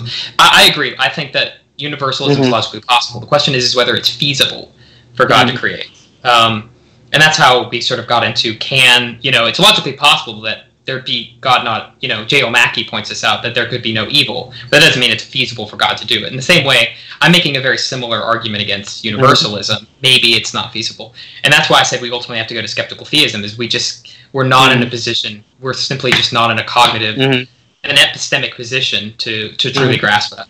Um, that's just a sort of a quick rejoinder to that. But really, uh-huh. I'm, I'm curious what you have to say about that first point. Yeah, um, I feel kind of uh, bad because I feel like I'm going to return to that fire analogy. But there's another analogy. It's like, um, you know, let's say you're with your parent. Yeah, you're with your parents and they're loving parents, and you know, you decide, oh, I don't, I can't stand with these people, and you know, you run off, and then you run off into like some slum, and then you know, you get uh, stabbed. You you get stabbed. You have to get hospitalized, and in that hospital bed, there's no air conditioning, and you're just like in this whole miserable condition.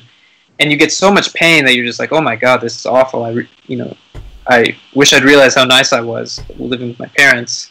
And then you do finally return to your parents. You know, having gone through this painful experience, it's so painful on such a level um, that it really teaches you, like, yes, I've fully realized now that it's my best interest to be with God.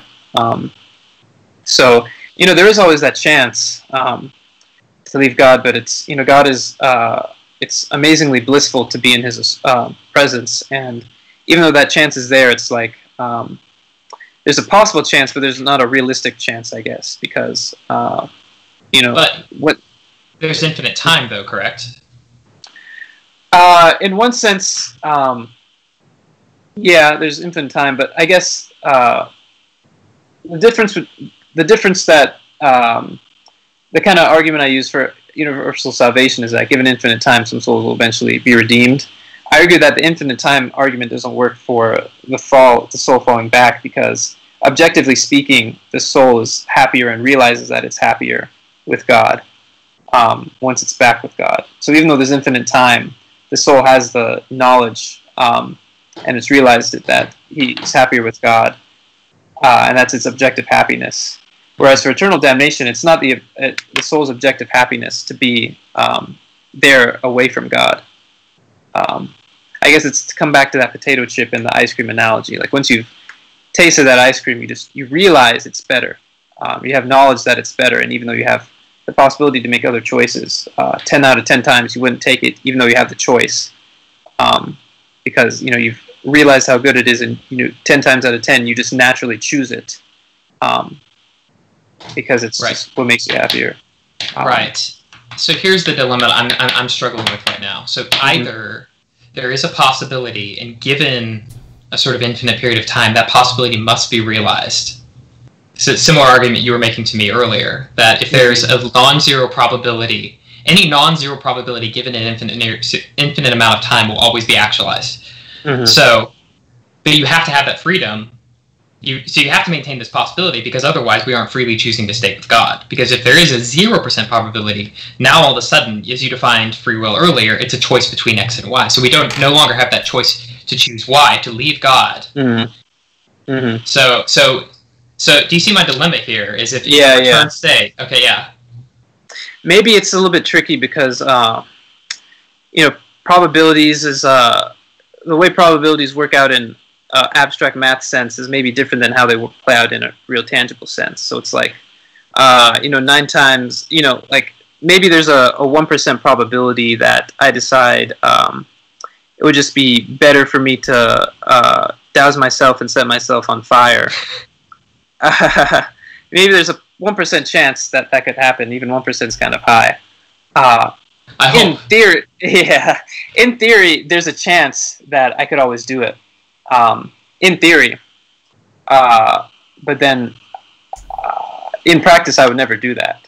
Um, Right. you know- I would actually, yeah, and this is where I think you and I probably differ on how we define free will, because I would say that that's a 0% probability. So I'm pulling from Richard Taylor here, is free will only acts on desires, which is why I mean, I give the illustration of not wanting to do a backflip right now. There's a 0%, there's zero desire for me to do that. Mhm.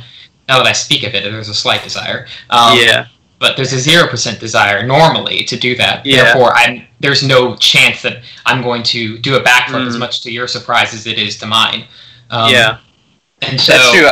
I think it. Yeah, it might be a definitional thing because I would argue that free will it means that you have the potential to make other choices, um, and the potential to make other choices. Uh, you know, I guess you can arguably say that you can have a potential to make another choice and have it be a zero percent probability. Um, right. maybe that's- so. Yeah, if that's true, then could God have given us free will with a zero percent probability of us falling? Uh huh. Um, I guess uh, in that case, I guess in that case he couldn't have, um, which does raise some interesting questions. Um, Mhm. But Because yeah, freedom freedom is valuable because mhm, you can choose the alternative, right? But if there's a Mhm. zero percent, you know, a zero percent, and we could still have free will, then God could have created a world that didn't fall, and yet we still have the valuable free will. mhm.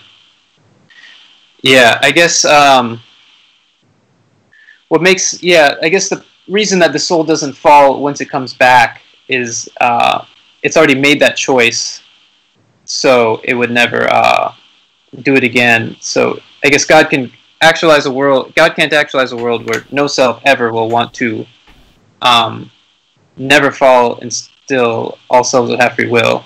Um, that makes. I guess God can't actualize a world where no selves would fall because that would mean that selves don't really have free will. But He could actualize a world where uh, those selves that do decide to fall have learned their lesson, and from that uh, decide to never fall. I'd say it'd be useful to draw a distinction between innocence and wisdom. Like, so before Mhm. we fall and we're innocent, but once we fall and Yeah. we now have a wisdom which prevents us from making the same stupid mistake twice. And I think that's, uh, I think we've moved uh, pretty close actually to my theodicy, honestly. Because remember, I said, I, I, I remember Adam and Eve are innocent; they're not morally perfect. Yeah, uh, and think that's a I, I drew that distinction. yeah. So I appreciate that because I think I, I think I think the more the more we push each other, the closer we become. Honestly, it's it's quite odd. Yeah. Um, And, I Yeah, we've got I- I that realize that's- intention of reincarnation, and, and we feel like there's key things which can't be explained unless you bring in reincarnation. right. Right. And I think I think what the, the same. If, if I can interpret the, the debate so far, it seems like the, the role reincarnation plays for you is the role that virtue plays in my system. Mhm. If that is that Yeah, that seems I to think- be the, the big just. Uh, yeah, I think you can. I mean, there's some disanalogous elements, but yeah, I think Yeah. roughly speaking.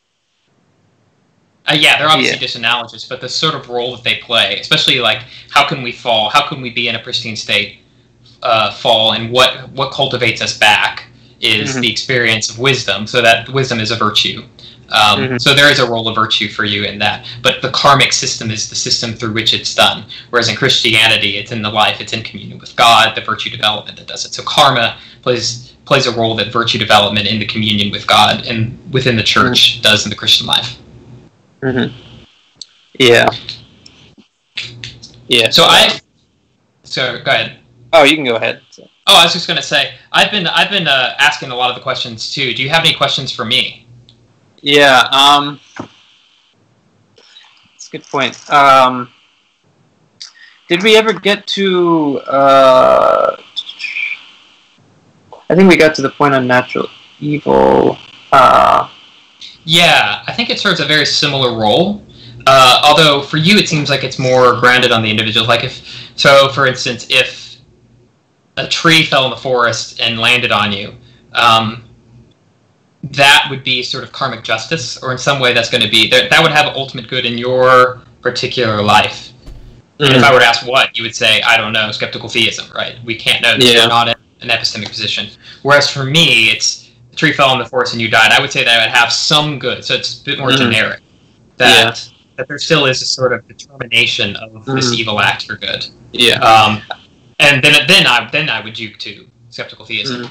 Yeah, I guess one thing. So, in your Theodicy, does is there several lives, or is there one life? It is a, uh, to quote Hebrews, it is appointed for all men to die once and then face judgment. And so, what makes a system where there's one life superior to one where souls uh, souls have multiple chances of uh, learning these lessons? You know, why couldn't someone just reincarnate as a human and uh, learn lessons that would make them accept Christ's uh, offer of salvation? Uh, the reincarnation system. Yeah, Why like is there a reincarnation system? Yeah. Um, because I don't think identity works that way. But this is I didn't. I actually thought about bringing this up, but I didn't want to get into Mhm. really difficult metaphysical issues. Probably reincarnation Um, would be like a whole nother debate. It would be. It would be, and that's why I actually, uh, I, like you, you talked about other problems with like the karmic, and and uh, one of them I was thinking was, well, we have different views of what identity is, whereas yours it seems I don't want to call it a substance dualism, but it's much more of a divergence of the self from the embodied state than I feel comfortable with. Um, Mm. As a Christian, but again, that's So- just that's a so complete metaphysical. Why don't we just stick to the explanatory power of the different theo- theologies in terms of the problem of evil and leave the metaphysics aside for another discussion? Right. Okay. Absolutely. Um, but on a different issue, uh, you did bring up the point, and maybe I can return to this. You brought up the point of why certain people, you know, the poor and the rich, right? And I, my point Mhm. back to that was, is within the ultimate scope of things. You know, Christ many times said, "Blessed are the poor." You know, in Luke he says, "Blessed are the Mhm. poor." Um, that there is an elevation of the poor, of the people of this life, because it, and and I'll actually pull a point from Mhm. you that it is the suffering that allows us to cultivate virtue. So I'm kind of pulling a card from your deck that the karmic system Mhm. developing virtue. I guess, um, yeah, I guess that that argument doesn't really uh, address the problem, but it just flips the role of the rich and the poor. So now the rich, why then? I think you even mentioned this earlier. Then I did. Why are then why are the rich? Uh, you know, why does God put people in certain circumstances where they're it's just going to be less conducive for their? Yeah. Uh, yeah, I think generically, why are some people more privileged than others in the overall system? mhm. Is that it? Yeah. Yeah. And I think this is ultimately, within the Christian system, this ultimately comes down to the narrative. Christianity is Mhm. very narrative driven. There's a beginning, a middle, and an end. And it sounds like your system is as well. Um, and people are actors within the narrative. And you Mhm. can't have everyone sort of having the same role. What makes the narrative work, what allows it to go forward, is the interaction of the characters. And because of that, in order to, for God, and uh, from, from my understanding, for God to have sort of this sort of enacted narrative where people can even encounter, there's going to be just logically there has to be people who are more privileged than others. There's going to be people who are born in places where the gospel is preached, where there's going to be people who are born where it's not preached. Um, uh, I think this all measures in because in Luke chapter 12 it talks about those who are, do not know will be beaten with less straps than those who did did did know. So obviously Mhm. there's a fairness to this. You know, there's there's even been an argument that the people who don't ever hear the gospel they were prevented from hearing it lest they reject it and be punished all the more for having rejected ultimate goodness and telling God no. Mhm. Um, there's Mhm. there's a definitely an argument there, and that that that that helps solve the problem of the unevangelized. Um, but that goes to your point of why are some people more privileged than not? Is this is we're part of it? We're part of an enacted story, Mhm. and the pieces all have to fall into place for any of it Mhm. all to make sense. So maybe it's just not logically possible for everyone to have equal privilege. Some people Mhm. will be there when the gospel is proclaimed. Some people will not be.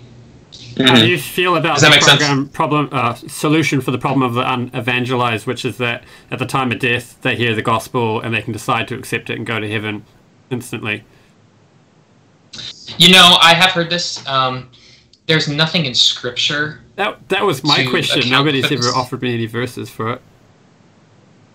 No, there's there's nothing to sort of. Um, uh, there's nothing that sort of goes toward it that you can pull Right, from because I have philosophical issues with that. You know, if we if someone lives their whole life, and then right at the end of it they get one instant where they hear the gospel, and, and that's the moment that decides perfection. What was the point of their life? Yeah, I could still say, say there's a point, but uh, to to add to what you're saying, though, I really I really think it would also cheapen cheapen the role of the church, right? God has appointed humans on earth to be co-regents to bring this message, and that's sort of the primary task is the evangelism and bringing of the good news to the world. But if God's just going to do that all on its own anyway, then what's the point of us doing it? You know, Exactly. Mhm.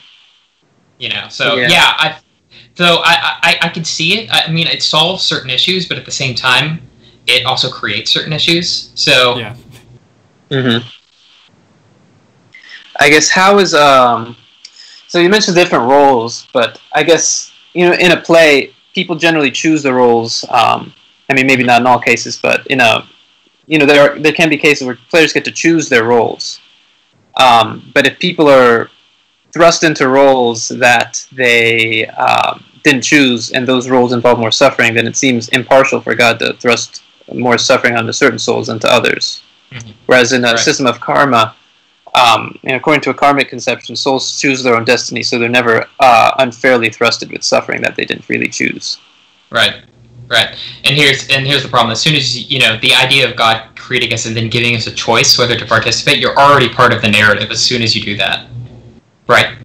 Because the play to to bring the analogy back down to earth, the play is creation. So for God to Mhm. create someone and say, "Do you want this role?" They're already serving a role because they're part of creation. Mhm. So there's no backing out of the play. If you're part of, if you're in creation, you're part of the play. Mhm. Does that make sense? We- We have an analogy that's Um, commonly used, which is you use your free will to get on an airplane. Once you're on the airplane, you've, you're determined. Certain things are no longer a choice. You have to ride that flight until the, you arrive at your destination. Once you're on the airplane, you can make certain choices. So yeah, that sort of relates to what you're saying in terms of you choose to enter the, the play. Yeah, and that's sort of that, that's sort of the, yeah, because I can see that in the karmic system because you choose whether to get on the airplane or not, and that's sort of the choice between to leave God or not to leave God. Correct? Mhm. Yeah, well, Yeah. and also on a Yeah. smaller scale, like you know, if you choose to do something in this life, and in your next life something happens to you as a consequence, that's that's something that's a, a Mhm. sequence of actions which was created by a previous action you did, which Right. takes away some of your free will, just like getting on a plane takes away some of your free will.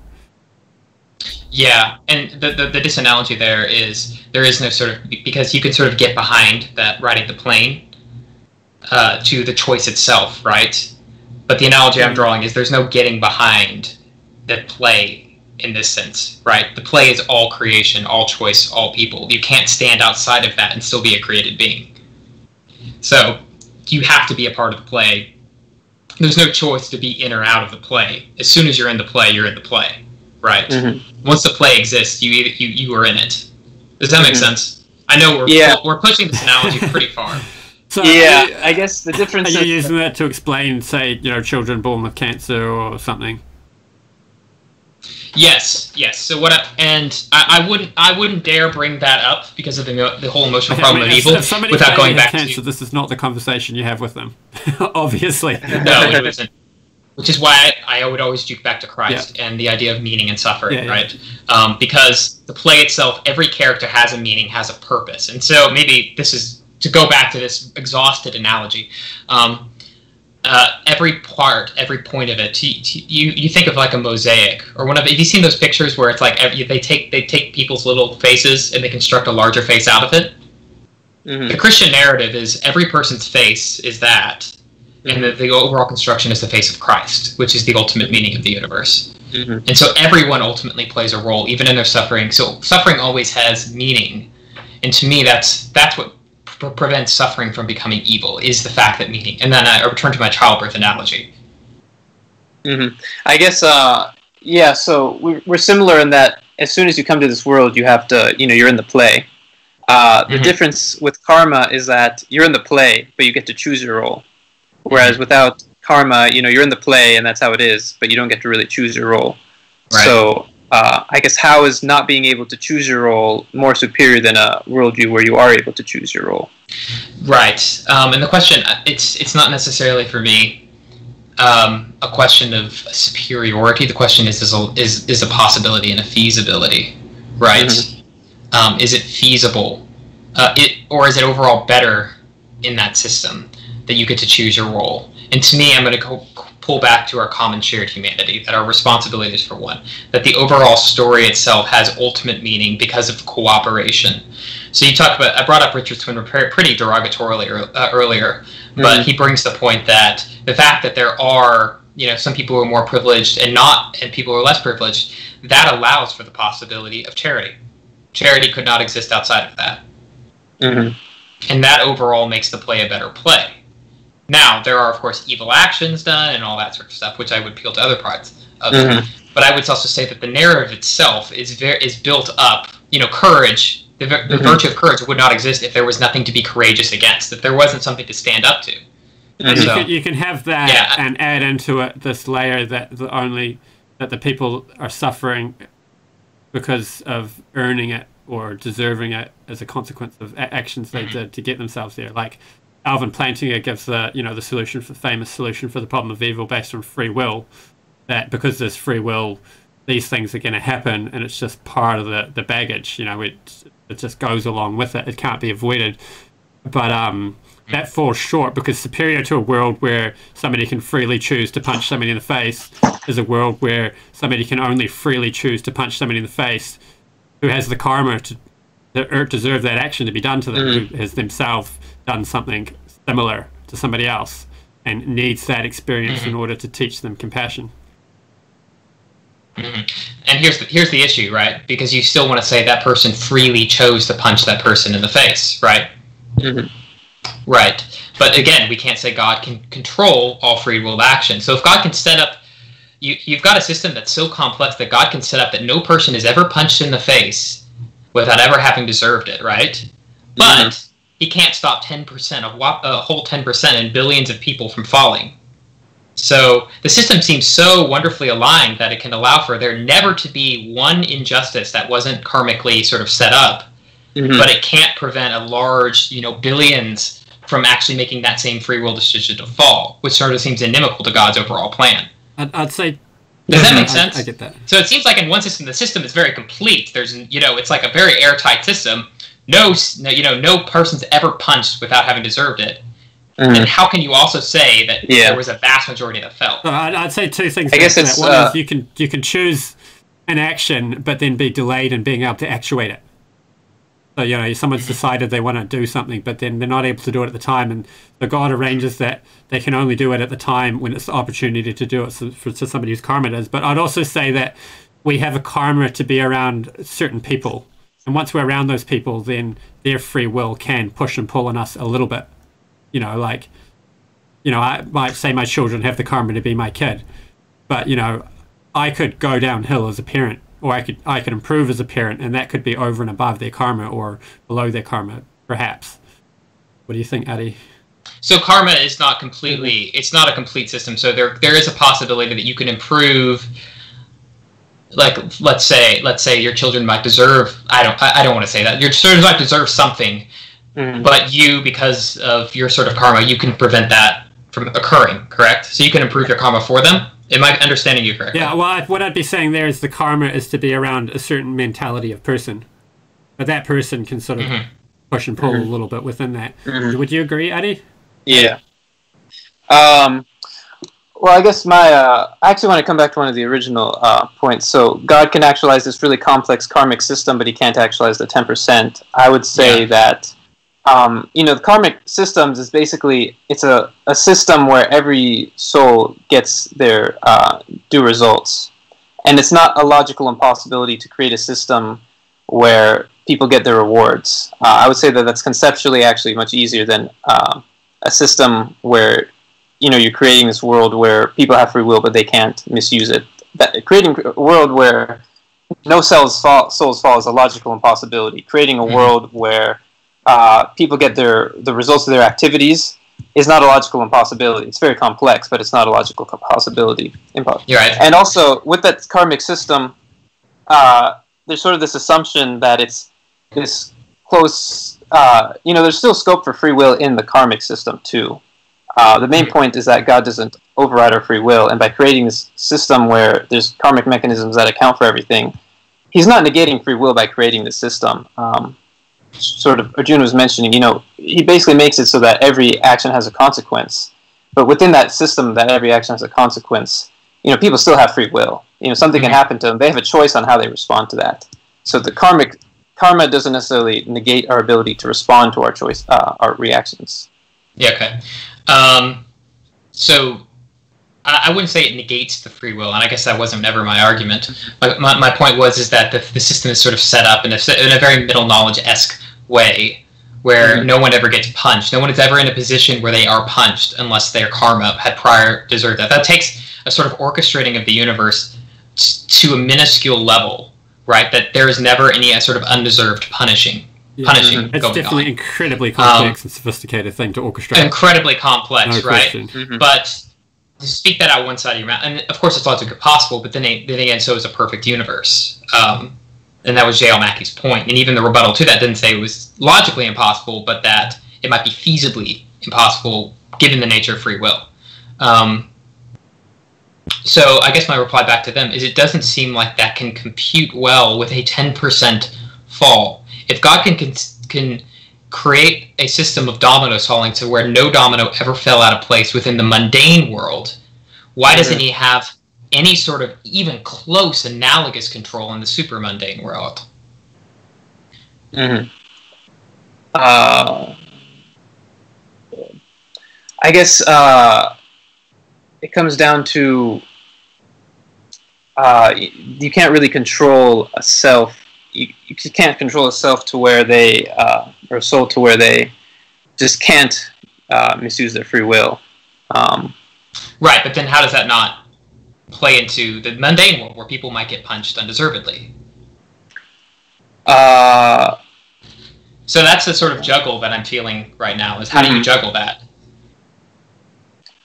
Juggle. Um, I guess so. Uh, the question is, how could God um, basically not prevent these ten percent of souls from falling? No, not necessarily. Oh yeah, sorry. Mm-hmm. Yeah, it's it's not necessarily that because you. I think you very rightly points to uh, free will and the incapacity to control free will in all circumstances in all situations. Because earlier mm-hmm. in the debate, I asked why did, did he stop the ten percent, and you said you know certain circumstances, mm-hmm. freedom, there's that possibility, and so that ten percent is still a significant portion, it's billions of souls. Um, and yet, God is ex- exercising a level of control here in the mundane world that's mm-hmm. completely disanalogous uh, uh, of making sure evil is never, ever done to the undeserved. Mm-hmm. Uh, I guess it's in one sense a level of control, but in one sense it's like a law, um, like the law of karma. It's mm-hmm. um, mm-hmm. it's uh, I guess to me those are disanalogous points that uh, the law of karma, like a, a universe structured by certain uh, reciprocal, like um, karmic mechanisms, versus mm-hmm. a universe where uh, souls just can't fall together. I guess in the case of souls falling, the difficulty lies in preventing souls from um, uh, basically the difficulty is that you're you can't coerce souls into uh, not doing something while giving them free will. That's the difficulty there. The difficulty in creating a world where souls have uh, every single action has a consequence.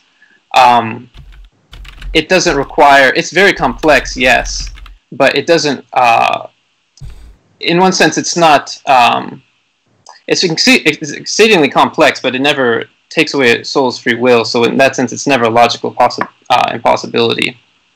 Um, right, but neither is the idea that no soul ever freely chooses to not to leave God. I mean, we could always imagine the soul. We can imagine the souls all always choosing to stay with God, even mm-hmm. while having the possibility to not do that.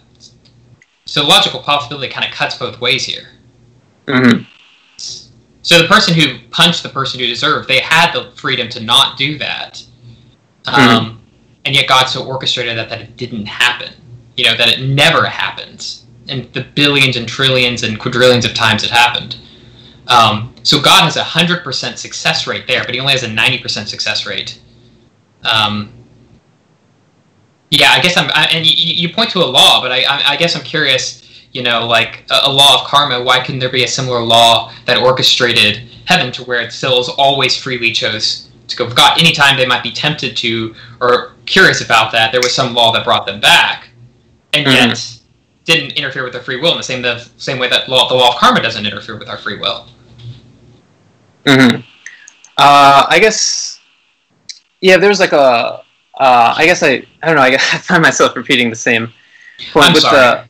Yeah. It's uh yeah with the souls falling. The the difficulty is that um, you know God basically it's uh you coer- you, you can't not coerce souls to do what they want in that sense. Mm-hmm. Um, you can't stop a soul from acting on its desire. That's kind of the bottom line. The soul has a desire, and you know God creates or you know produces the soul with that particular desire because it's a necessity for it to also love God. It has to have that desire to leave God in order to have the desire to freely choose God in a, a loving capacity. So, um, whereas with karma, uh, why doesn't God arrange or make it so that selves can just have things happen to them against their uh, free will? Uh, you know, someone they get punched and it wasn't their karma to get punched. I'm um, wondering how many of these questions don't cut both ways. Like as as and they may. Yeah. and feel free and feel free to uh, to quack me. You know, like uh, say you also have a problem with this. You know. Well, I'd say that you know, the soul's being able to just remain in perfection and never leave it and never choose anything else. That that that same question could be asked of the Christian theodicy. Right, which is why I uh, uh, I appeal to virtue quite often. The idea that freedom, you know, and I use the bicycle analogy, that ultimately the choice there is a sort of solidification by becoming by once we know God and love God and see God for who He truly is, that sort of solidifies our virtue for Him. To know God in His infinite goodness is to know that everything else only is good because of Him, and so you can only desire other things through God in that sense if that makes sense. He's everything else is just sort of my tiny mirror mirroring God, and you'll ne- once you see the, the, the true image, the true image, you'll never desire the mirror again because that's not the real thing. So there is a sort of solidification of the will there, um, and that's mm-hmm. why I also drew the analogy of a mother. That sort of we consider that a sort of pure form of love, a love that does is no longer chosen, but is it's just it's part of her nature. She couldn't choose not to do it, and that's the sort of end, the telos, the goal of our love with God is it's, it's a love not chosen. That now we, we have the choice to accept or mm-hmm. reject. But as we make mm-hmm. that choice, we become it becomes us. Mm-hmm. I guess yeah, we did kind of mention that the similar thing happens in uh, the Hare Krishna framework, where the soul, through you say virtue, we would sort of say maybe learning its lessons. Um, I don't know what the equivalent would be, but there's a sort of virtue equivalent where the soul uh, does sort of learn that uh, its highest good is to be with God, and uh, maybe the, you know, I guess I like Arjun's point of the delayed actualization. Um, God can make it so that souls never leave, uh, in one sense, because the souls ultimately come back, so no one leaves permanently. Mm-hmm. But why souls have to go through this kind of painstaking process? Um, I would argue that you know it's the soul just you know in order to uh, it wants to explore its choices, and it's the genuine choice that, uh, as I mentioned, you know, can go away from God. But what, what's uh, you know, God is so merciful that um, He may not be able to produce a soul that uh, can have, can out of innocence. Uh, he, God can't produce a soul that uh, out of innocence wouldn't leave Him. but He can make He can produce a soul that can learn lessons through um, you know being in this world that he can produce a soul that can learn the lessons and never leave him. Gotcha. Yep. Another um, analogy that might be useful is uh, you know different. What Prabhupada talks about different types of intelligence. You know, first class intelligence, they receive good instruction, mm-hmm. and you know, let's say that you tell the child, "Don't touch the fire, you'll get burnt." First class intelligence, they hear once and they learn the lesson. Second class intelligence, mm-hmm. they watch somebody else get burnt and then they think, okay, I better not do what they did. I don't want to get burnt. So they hear the instruction, they see it, and then they think, mm-hmm. okay, then they learn the lesson. third class intelligence, Yeah. uh, they themselves burn their hand, and then they learn the lesson. Mhm. And then tenth class intelligence, they burn the hand repeatedly, Yeah. repeatedly, almost Right. to infinity, and then eventually they learn, okay, fire burns. Let me not do this. So. God, God Yeah. yeah, a, soul, a soul choosing to leave. It's kind of like that. It's like most people actually don't choose to leave. Most souls are intelligent enough to remain, but Yeah. you know, so is it logically possible for God to create souls, give them free will, and have them all be first class intelligence, and not just you know, you know, it's a bit be like you'd be taking away of kind of free will that they could choose to not listen to good instruction. Mhm. Yeah. Um, if I can switch topics, because I think I think we're completely in agreement on that. That's that to me is just Mhm. that's just virtue, right? You Mhm. you learn the fire in virtue of having done that. You know, there's a there's an etymological similarity there um, that I'm, I think think it's really getting at uh, a theodicy I think we share.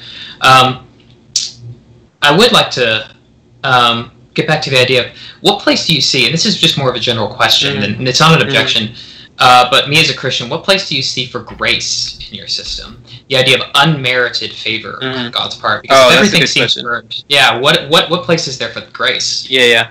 So the the merit is that God reciprocates with you. The grace is that you get far more than what you deserve. Hmm. So, uh, you know, let's say I call out God's name, I call out Krishna. That's uh, our name for God. You know, the merit is that Krishna reciprocates with my devotion. You know, he, uh, you know, I do something and God does something in return. So, in one sense, there's merit.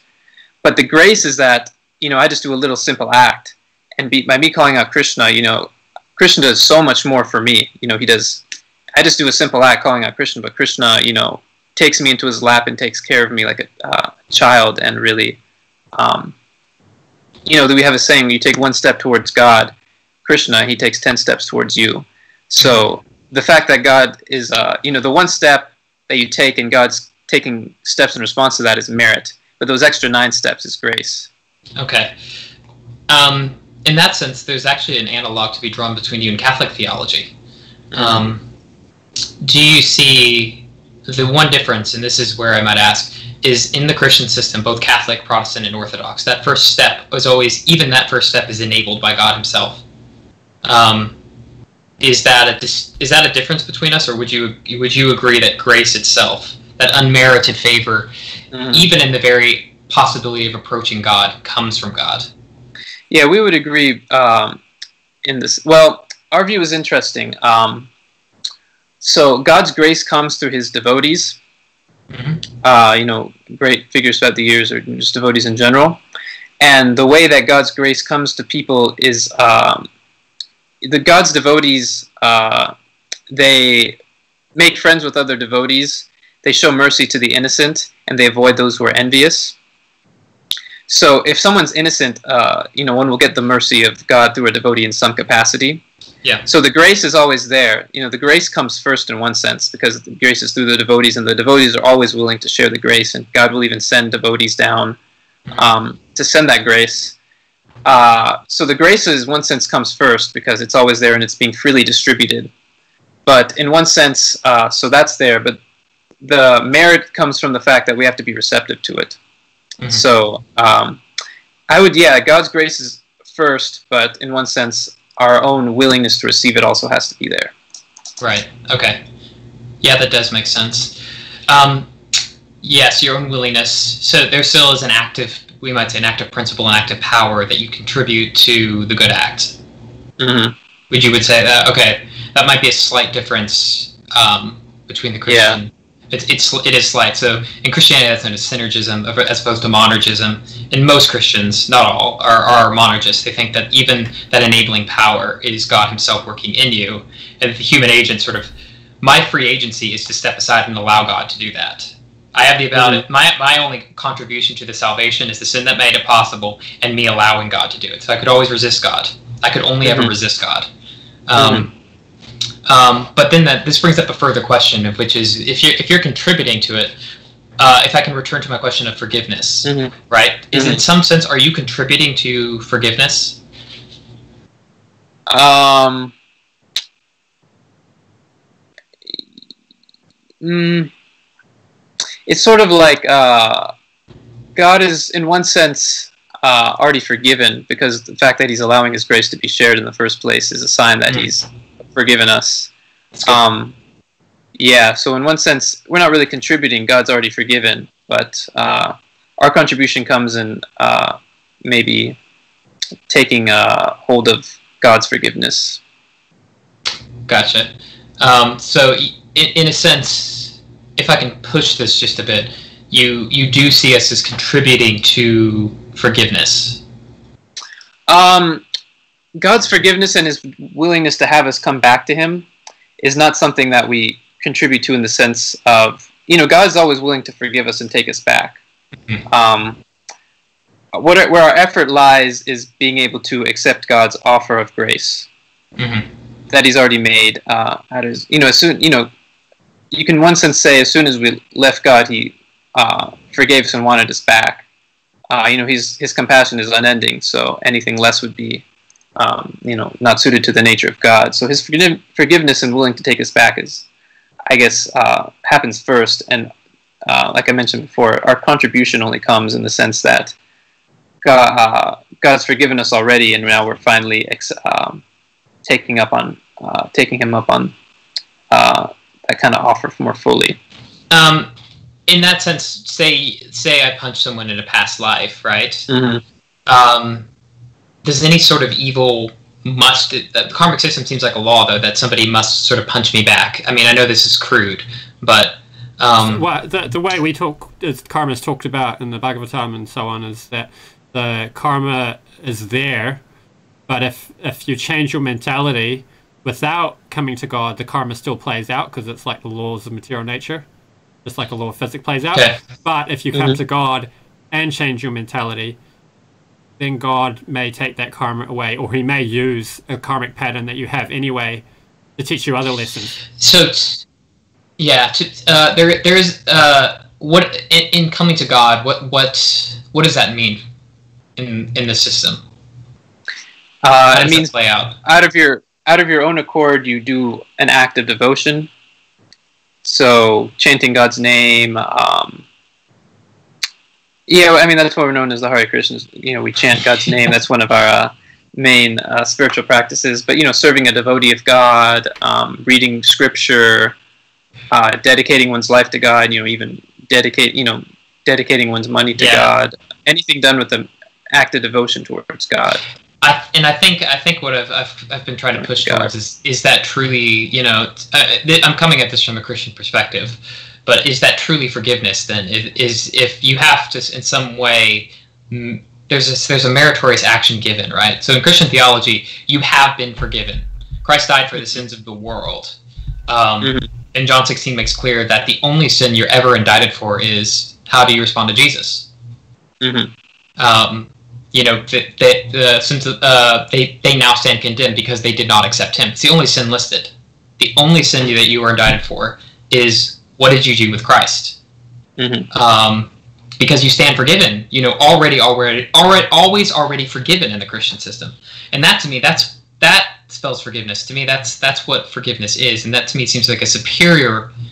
Uh, like idea of forgiveness for God is that you don't have to sort of merit it in some even in a small way, even at that that one step is not even there. You don't even need to take the one step. God has taken a hundred a hundred steps to, to you, and you, you merely have to stand there and receive Him. Yeah.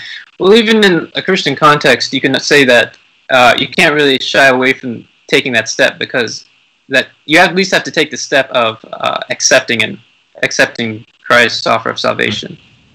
Yeah, Uh, and, and this is where uh, I, I brought up monergism, and I sort of flew by the idea of accepting. We don't think of that as an active thing we Mhm. contribute, right? Mhm.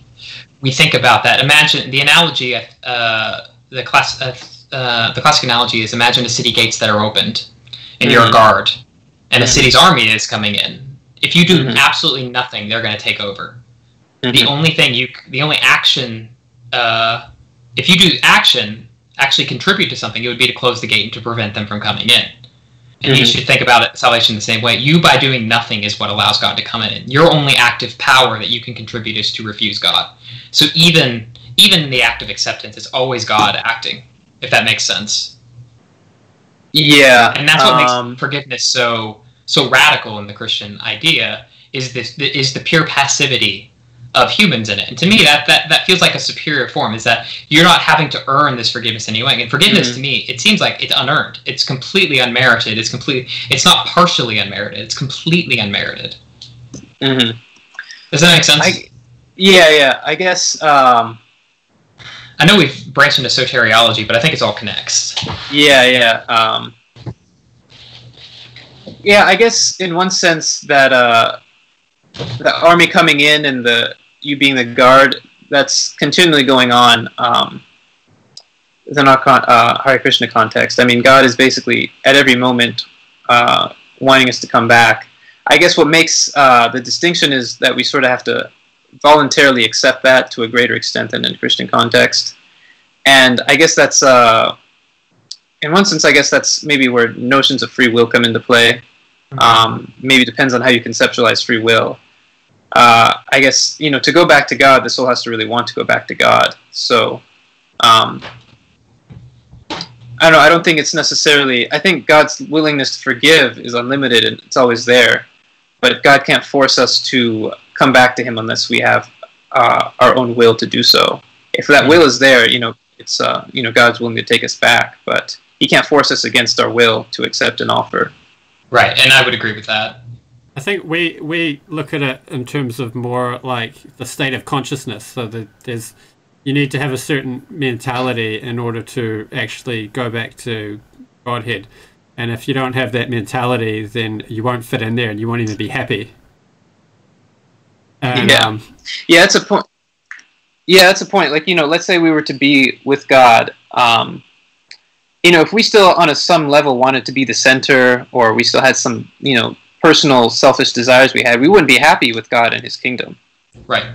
You know, if we wanted to go to Disney World or something, uh, and we were in the spiritual world with God, you know, we wouldn't be happy ourselves. So it has to be a wholehearted yeah, it has to be a wholehearted desire from within ourselves to really uh, be there ourselves. You know, even if God extends His hand out and drags us, you know, if we have other desires or we have other uh, intentions, then you know, Mhm. even if drag personally drags us to His kingdom, what guarantees that that we'd be happy? Yeah, there, there's a logical problem also that I'm deriving from this, which is God is the font of all, all goodness, right? Mm-hmm. Um, but if I somehow actively contribute from my own uh, will in that action, if I'm somehow a source of energy, to use the old Christian term, um, apart from God, then I am contributing a source of goodness that's independent of God. So that's why I'm really stressing hardcore that you know Mhm. the very the, even the very goodness that we have is is merely God acting in and through us. To use Mhm. that Christian language, Yeah, because that's just Well, a logical outcome yeah. for you.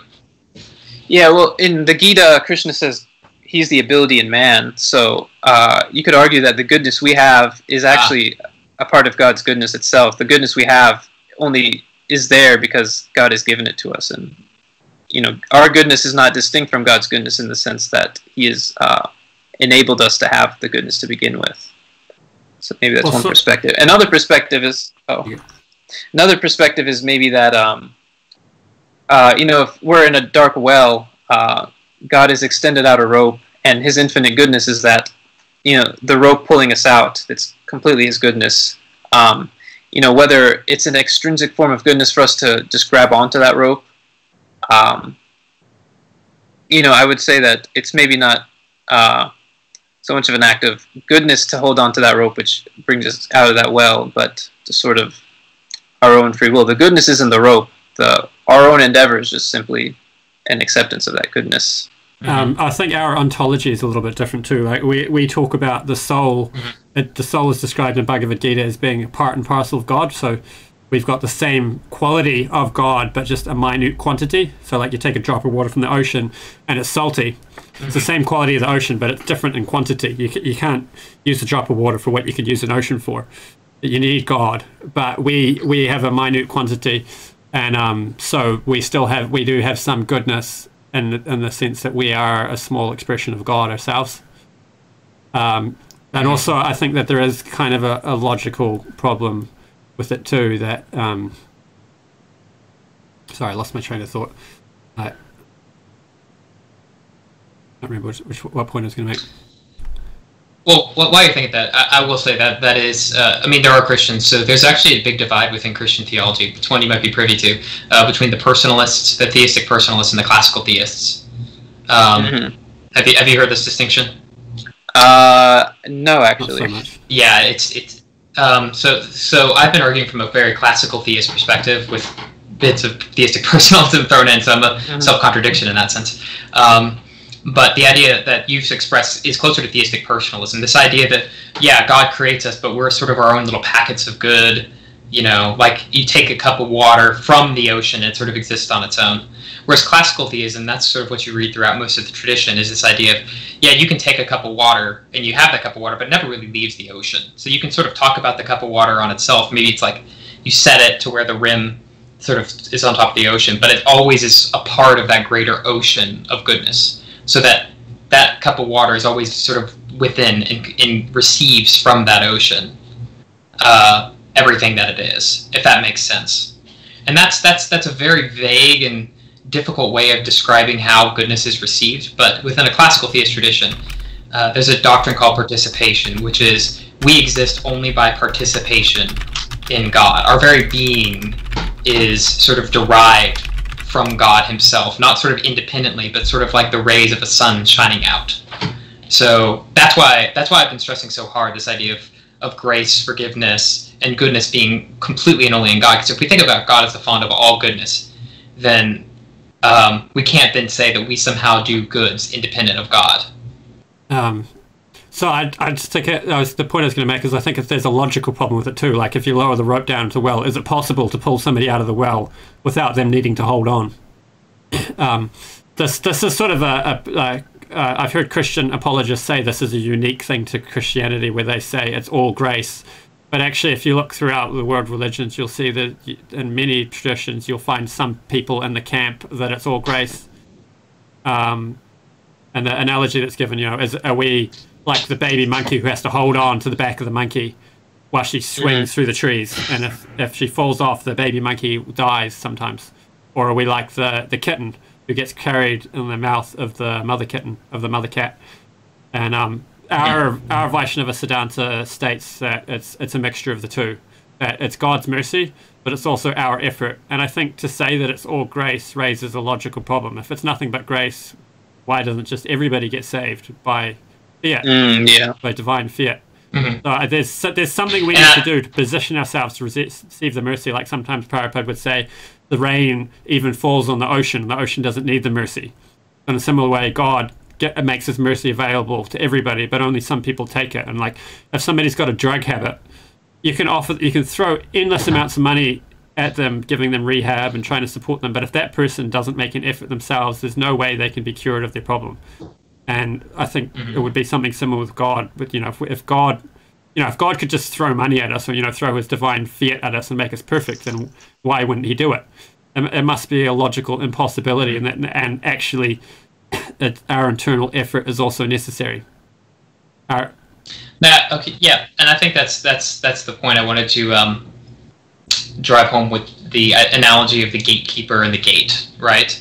So the the dichotomy that you brought up is the idea of if it's all God, why isn't everyone saved? Versus we have to contribute something, some sort of goodness that sort of sprouts from our own being.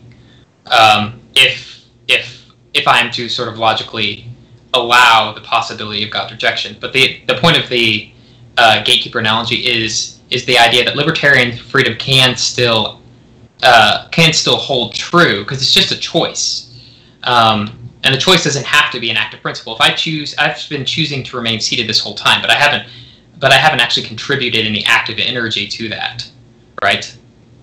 In the same way, the gatekeeper doesn't contribute anything to the armies marching in. So in the same way, when we receive God, God's salvation, it's completely an act of God.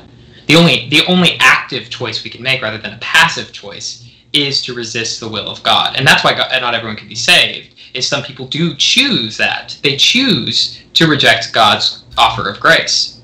So libertarian freedom is still preserved in this, but God, but Christians can maintain, as we commonly say, sola deo gloria, all glory to God, God glory to God alone.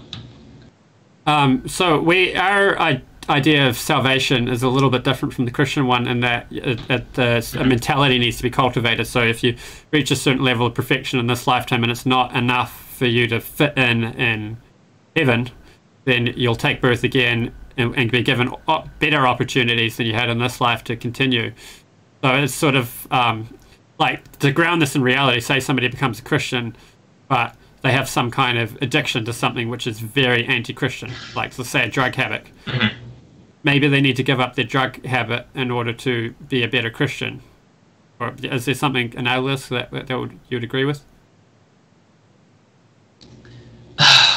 Maybe I'm not understanding the question. I'm sorry. Could you rephrase that? I, am not quite sure I got what you meant there. Um, well, somebody could be, have a you know be be commit, living a lifestyle which is sinful in a way which which dishonors God, mm-hmm. and when they want to when they want to come right. to God, they need to stop living a life that dishonors God.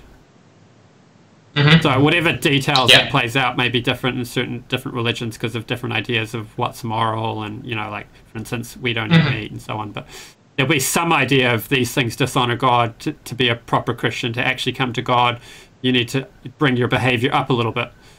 So, and that, that would require yeah, there's some but, amount of mercy that, that God purifies the heart, mm. and that you you know you come and you pray and you hear about God and you know you chant the hymns and you know so on, yeah. and that purifies the heart. And it's actually God purifying the heart. It's stated very explicitly in Bhagavatam that Krishna, you know, God cleanses the heart for somebody who's on the process, somebody who's taking shelter of Him. Mm-hmm. But that but we have to make some effort in order to to be in the shower yeah.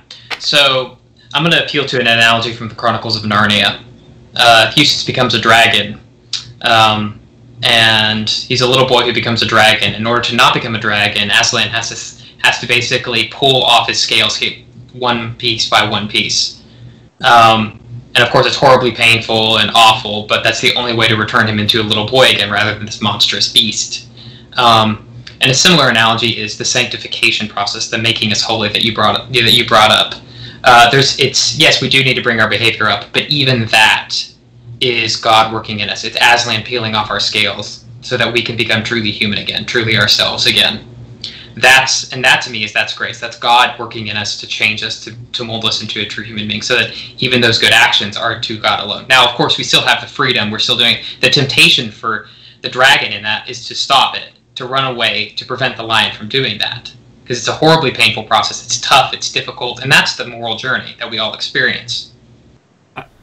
So I, I the thing I'm wrestling that I, am trying to preserve here is the idea of free will, but God is the sole active agent in the sanctification process, in the process of making us holy. Yeah, I like that point. That's interesting. Uh, we we have an idea in our theology that um, like even if you can't externally, you know, like some people may be addicted to something, and if they just can't give it up due to whatever reason, maybe it's their karma, their mentality is to have this this their karma is to have this mentality that that that's addicted to the certain action, and they just can't give it up.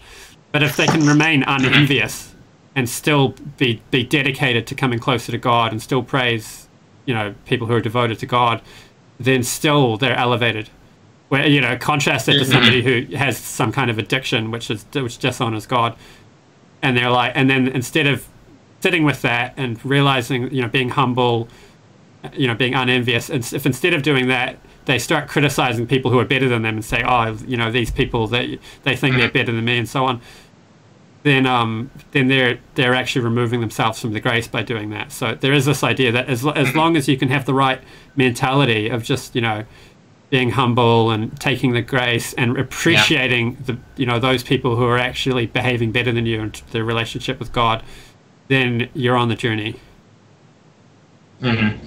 Yeah, I would agree. Um, yeah. And there's a beautiful passage in John chapter 15. Remain, and it's Christ speaking here. Remain in me, and I will remain in you. No branch can bear fruit on its own; it must remain in the vine. And so it's this idea of Christ being the font that gives us nourishment and allows us to grow. And all our job is to remain. It's literally abide, just to stay. Yeah. Also, another point is like the soul choosing to sort of put its own volition by hanging on and maybe chanting God's name in our tradition. Uh, that itself is kind of a natural outspurt and a spontaneous expression of the soul's devotion in the first place. Um, it's just sort of a, a byproduct of God's grace is that the soul naturally wants to do these things of its own accord. so in one sense, you can say that it is God's grace that we're holding on because that holding on is just a natural expression of our uh, sort of the God's grace coming through us. Yeah, I think this is again the more we push each other, the closer we become. um, we should Yeah. probably um, start wrapping things up. It's gotten soon. quite. Yeah, this has been a Um, monster I've, there's two questions from YouTube. We can deal with those and then see if there's anything else we want to touch on before we wrap up. So, Yeah. Divyam, how did the first birth happen when there's no karmic account for the individual? Oh, okay. Uh, that's easy. The you know the the soul when it in this when it first chooses to come down, it can basically choose its birth of its own accord. Um, whatever birth it wants, it can choose. So, uh, yeah, the first birth happens because it, it has its free will. So if it wants to come down, it can be whatever it wants to be. It, usually, uh, it's described that it's generally like a higher being with less sort of impurities than the human form. But uh, the, it happens because the soul has libertarian free will and has the ability to make that choice and to choose whatever birth it wants at that instant when it's not free when it's free from karmic baggage. Right, and I'll get that the other one. Um, Capture Christianity has better software than me, but it's only available on Apple. oh, okay, that worked. Um, okay, Jason, uh, if God creates us to have free will, why would one appeal to God for intervention, which could risk impacting the free will or autonomy of all humanity? Um, it's an We interesting both- question. Yeah, we could probably both contribute to that one. You want to go first? Yeah. Um, yeah, it's interesting. Uh, so I guess we can pray to God. Uh, we can appeal to God to you know end coronavirus or something. Um, but yeah, I mean, God will intervene to, in people's lives to the extent that they want God to intervene in their lives. So um, you know, God, you know, there. I mean, not every soul is totally averse to God. You know, some souls may want 20% of God's intervention, some souls may want 50, some souls may want 100. So, you know, uh, God can at least intervene to the extent that people are willing to uh, accept Him. So, um, why would we appeal? You know, we can appeal to God, and maybe through our own desire, God may be uh, more willing to um, intervene or, uh, to those people that want that intervention. Um, also, yeah, the, the fact, at least as far as um, as far as personal, like uh, this is sort of on a group level, but on a personal level, uh, there's sometimes the question of what's the use of petitionary prayer? Because if God is, um, you know, if God's just going to do what He's going to do anyway, what's the use of our desire in the process? The role of our own personal desire in the process of petitioning is that when we ask God to do something, it itself represents an indication to have God intervene in our own lives. So, uh, you know, God wants to intervene in our lives, and by calling out to Him, at least in our own hearts, we're opening up our own hearts and giving God space to intervene in our lives. hmm Yeah, I think it's a great answer. I mean, all I would say is it's to go back to that play, that analogy of a play. God doesn't stand outside as a director, especially within Christian theology. He enters the play, and just as my free will doesn't impact your free will, in fact, it's the very interplay that that opens up choices and opens up the possibility of relationship. So God interacting with us opens up choices for us. Like if God didn't intervene, how would we have the offer of salvation in Christ, right? that's that that very freedom is allowed because God came in, and it's that that that dynamic relationship, that ongoing relationship, that actually enables free will more than it does restrict it. So another point we could make is um, once you you know you're you're appealing to God to get you something that you can't get without His assistance, but once you are in heaven, then um, we you know, the, at least in the Vaishnava theology, there's so much free will to be had there. There's so much going on in relationship with God. There's food and dance and song and little cliques of different people that get along, and those cliques might have a kind of pleasurable rivalry with other cliques and so on. So the free will doesn't end. Mm. Yeah, good questions. Um, so that's all the questions. Um, so I guess if there's any other fi- final points you guys want to touch on before we wrap it up. Uh, yeah, that was quite good. We went through quite a lot. covered a lot of ground. Probably need a mental break for a couple couple weeks now. Uh, yeah, that was. Uh, But dissertation, hey, that's my that's my evidence of hell, man. No no no karmic injustice could could, could, could justify this. Oh, actually, I mean, I, I've had a good time working on it. Actually, I'd beg to differ on that point. Ah, okay. I actually I do too. I just like to complain. that was Yeah. something to work out Yeah. cycles. Yeah, this is good. I'm definitely gonna. This is good even for my own dissertation. There's some points that I, uh, I kind of reached a standstill. I couldn't really think of much more, but this has given me some more food for thought. So, You got a heck of a dissertation. Okay, I'll tell you that. Um, thank you.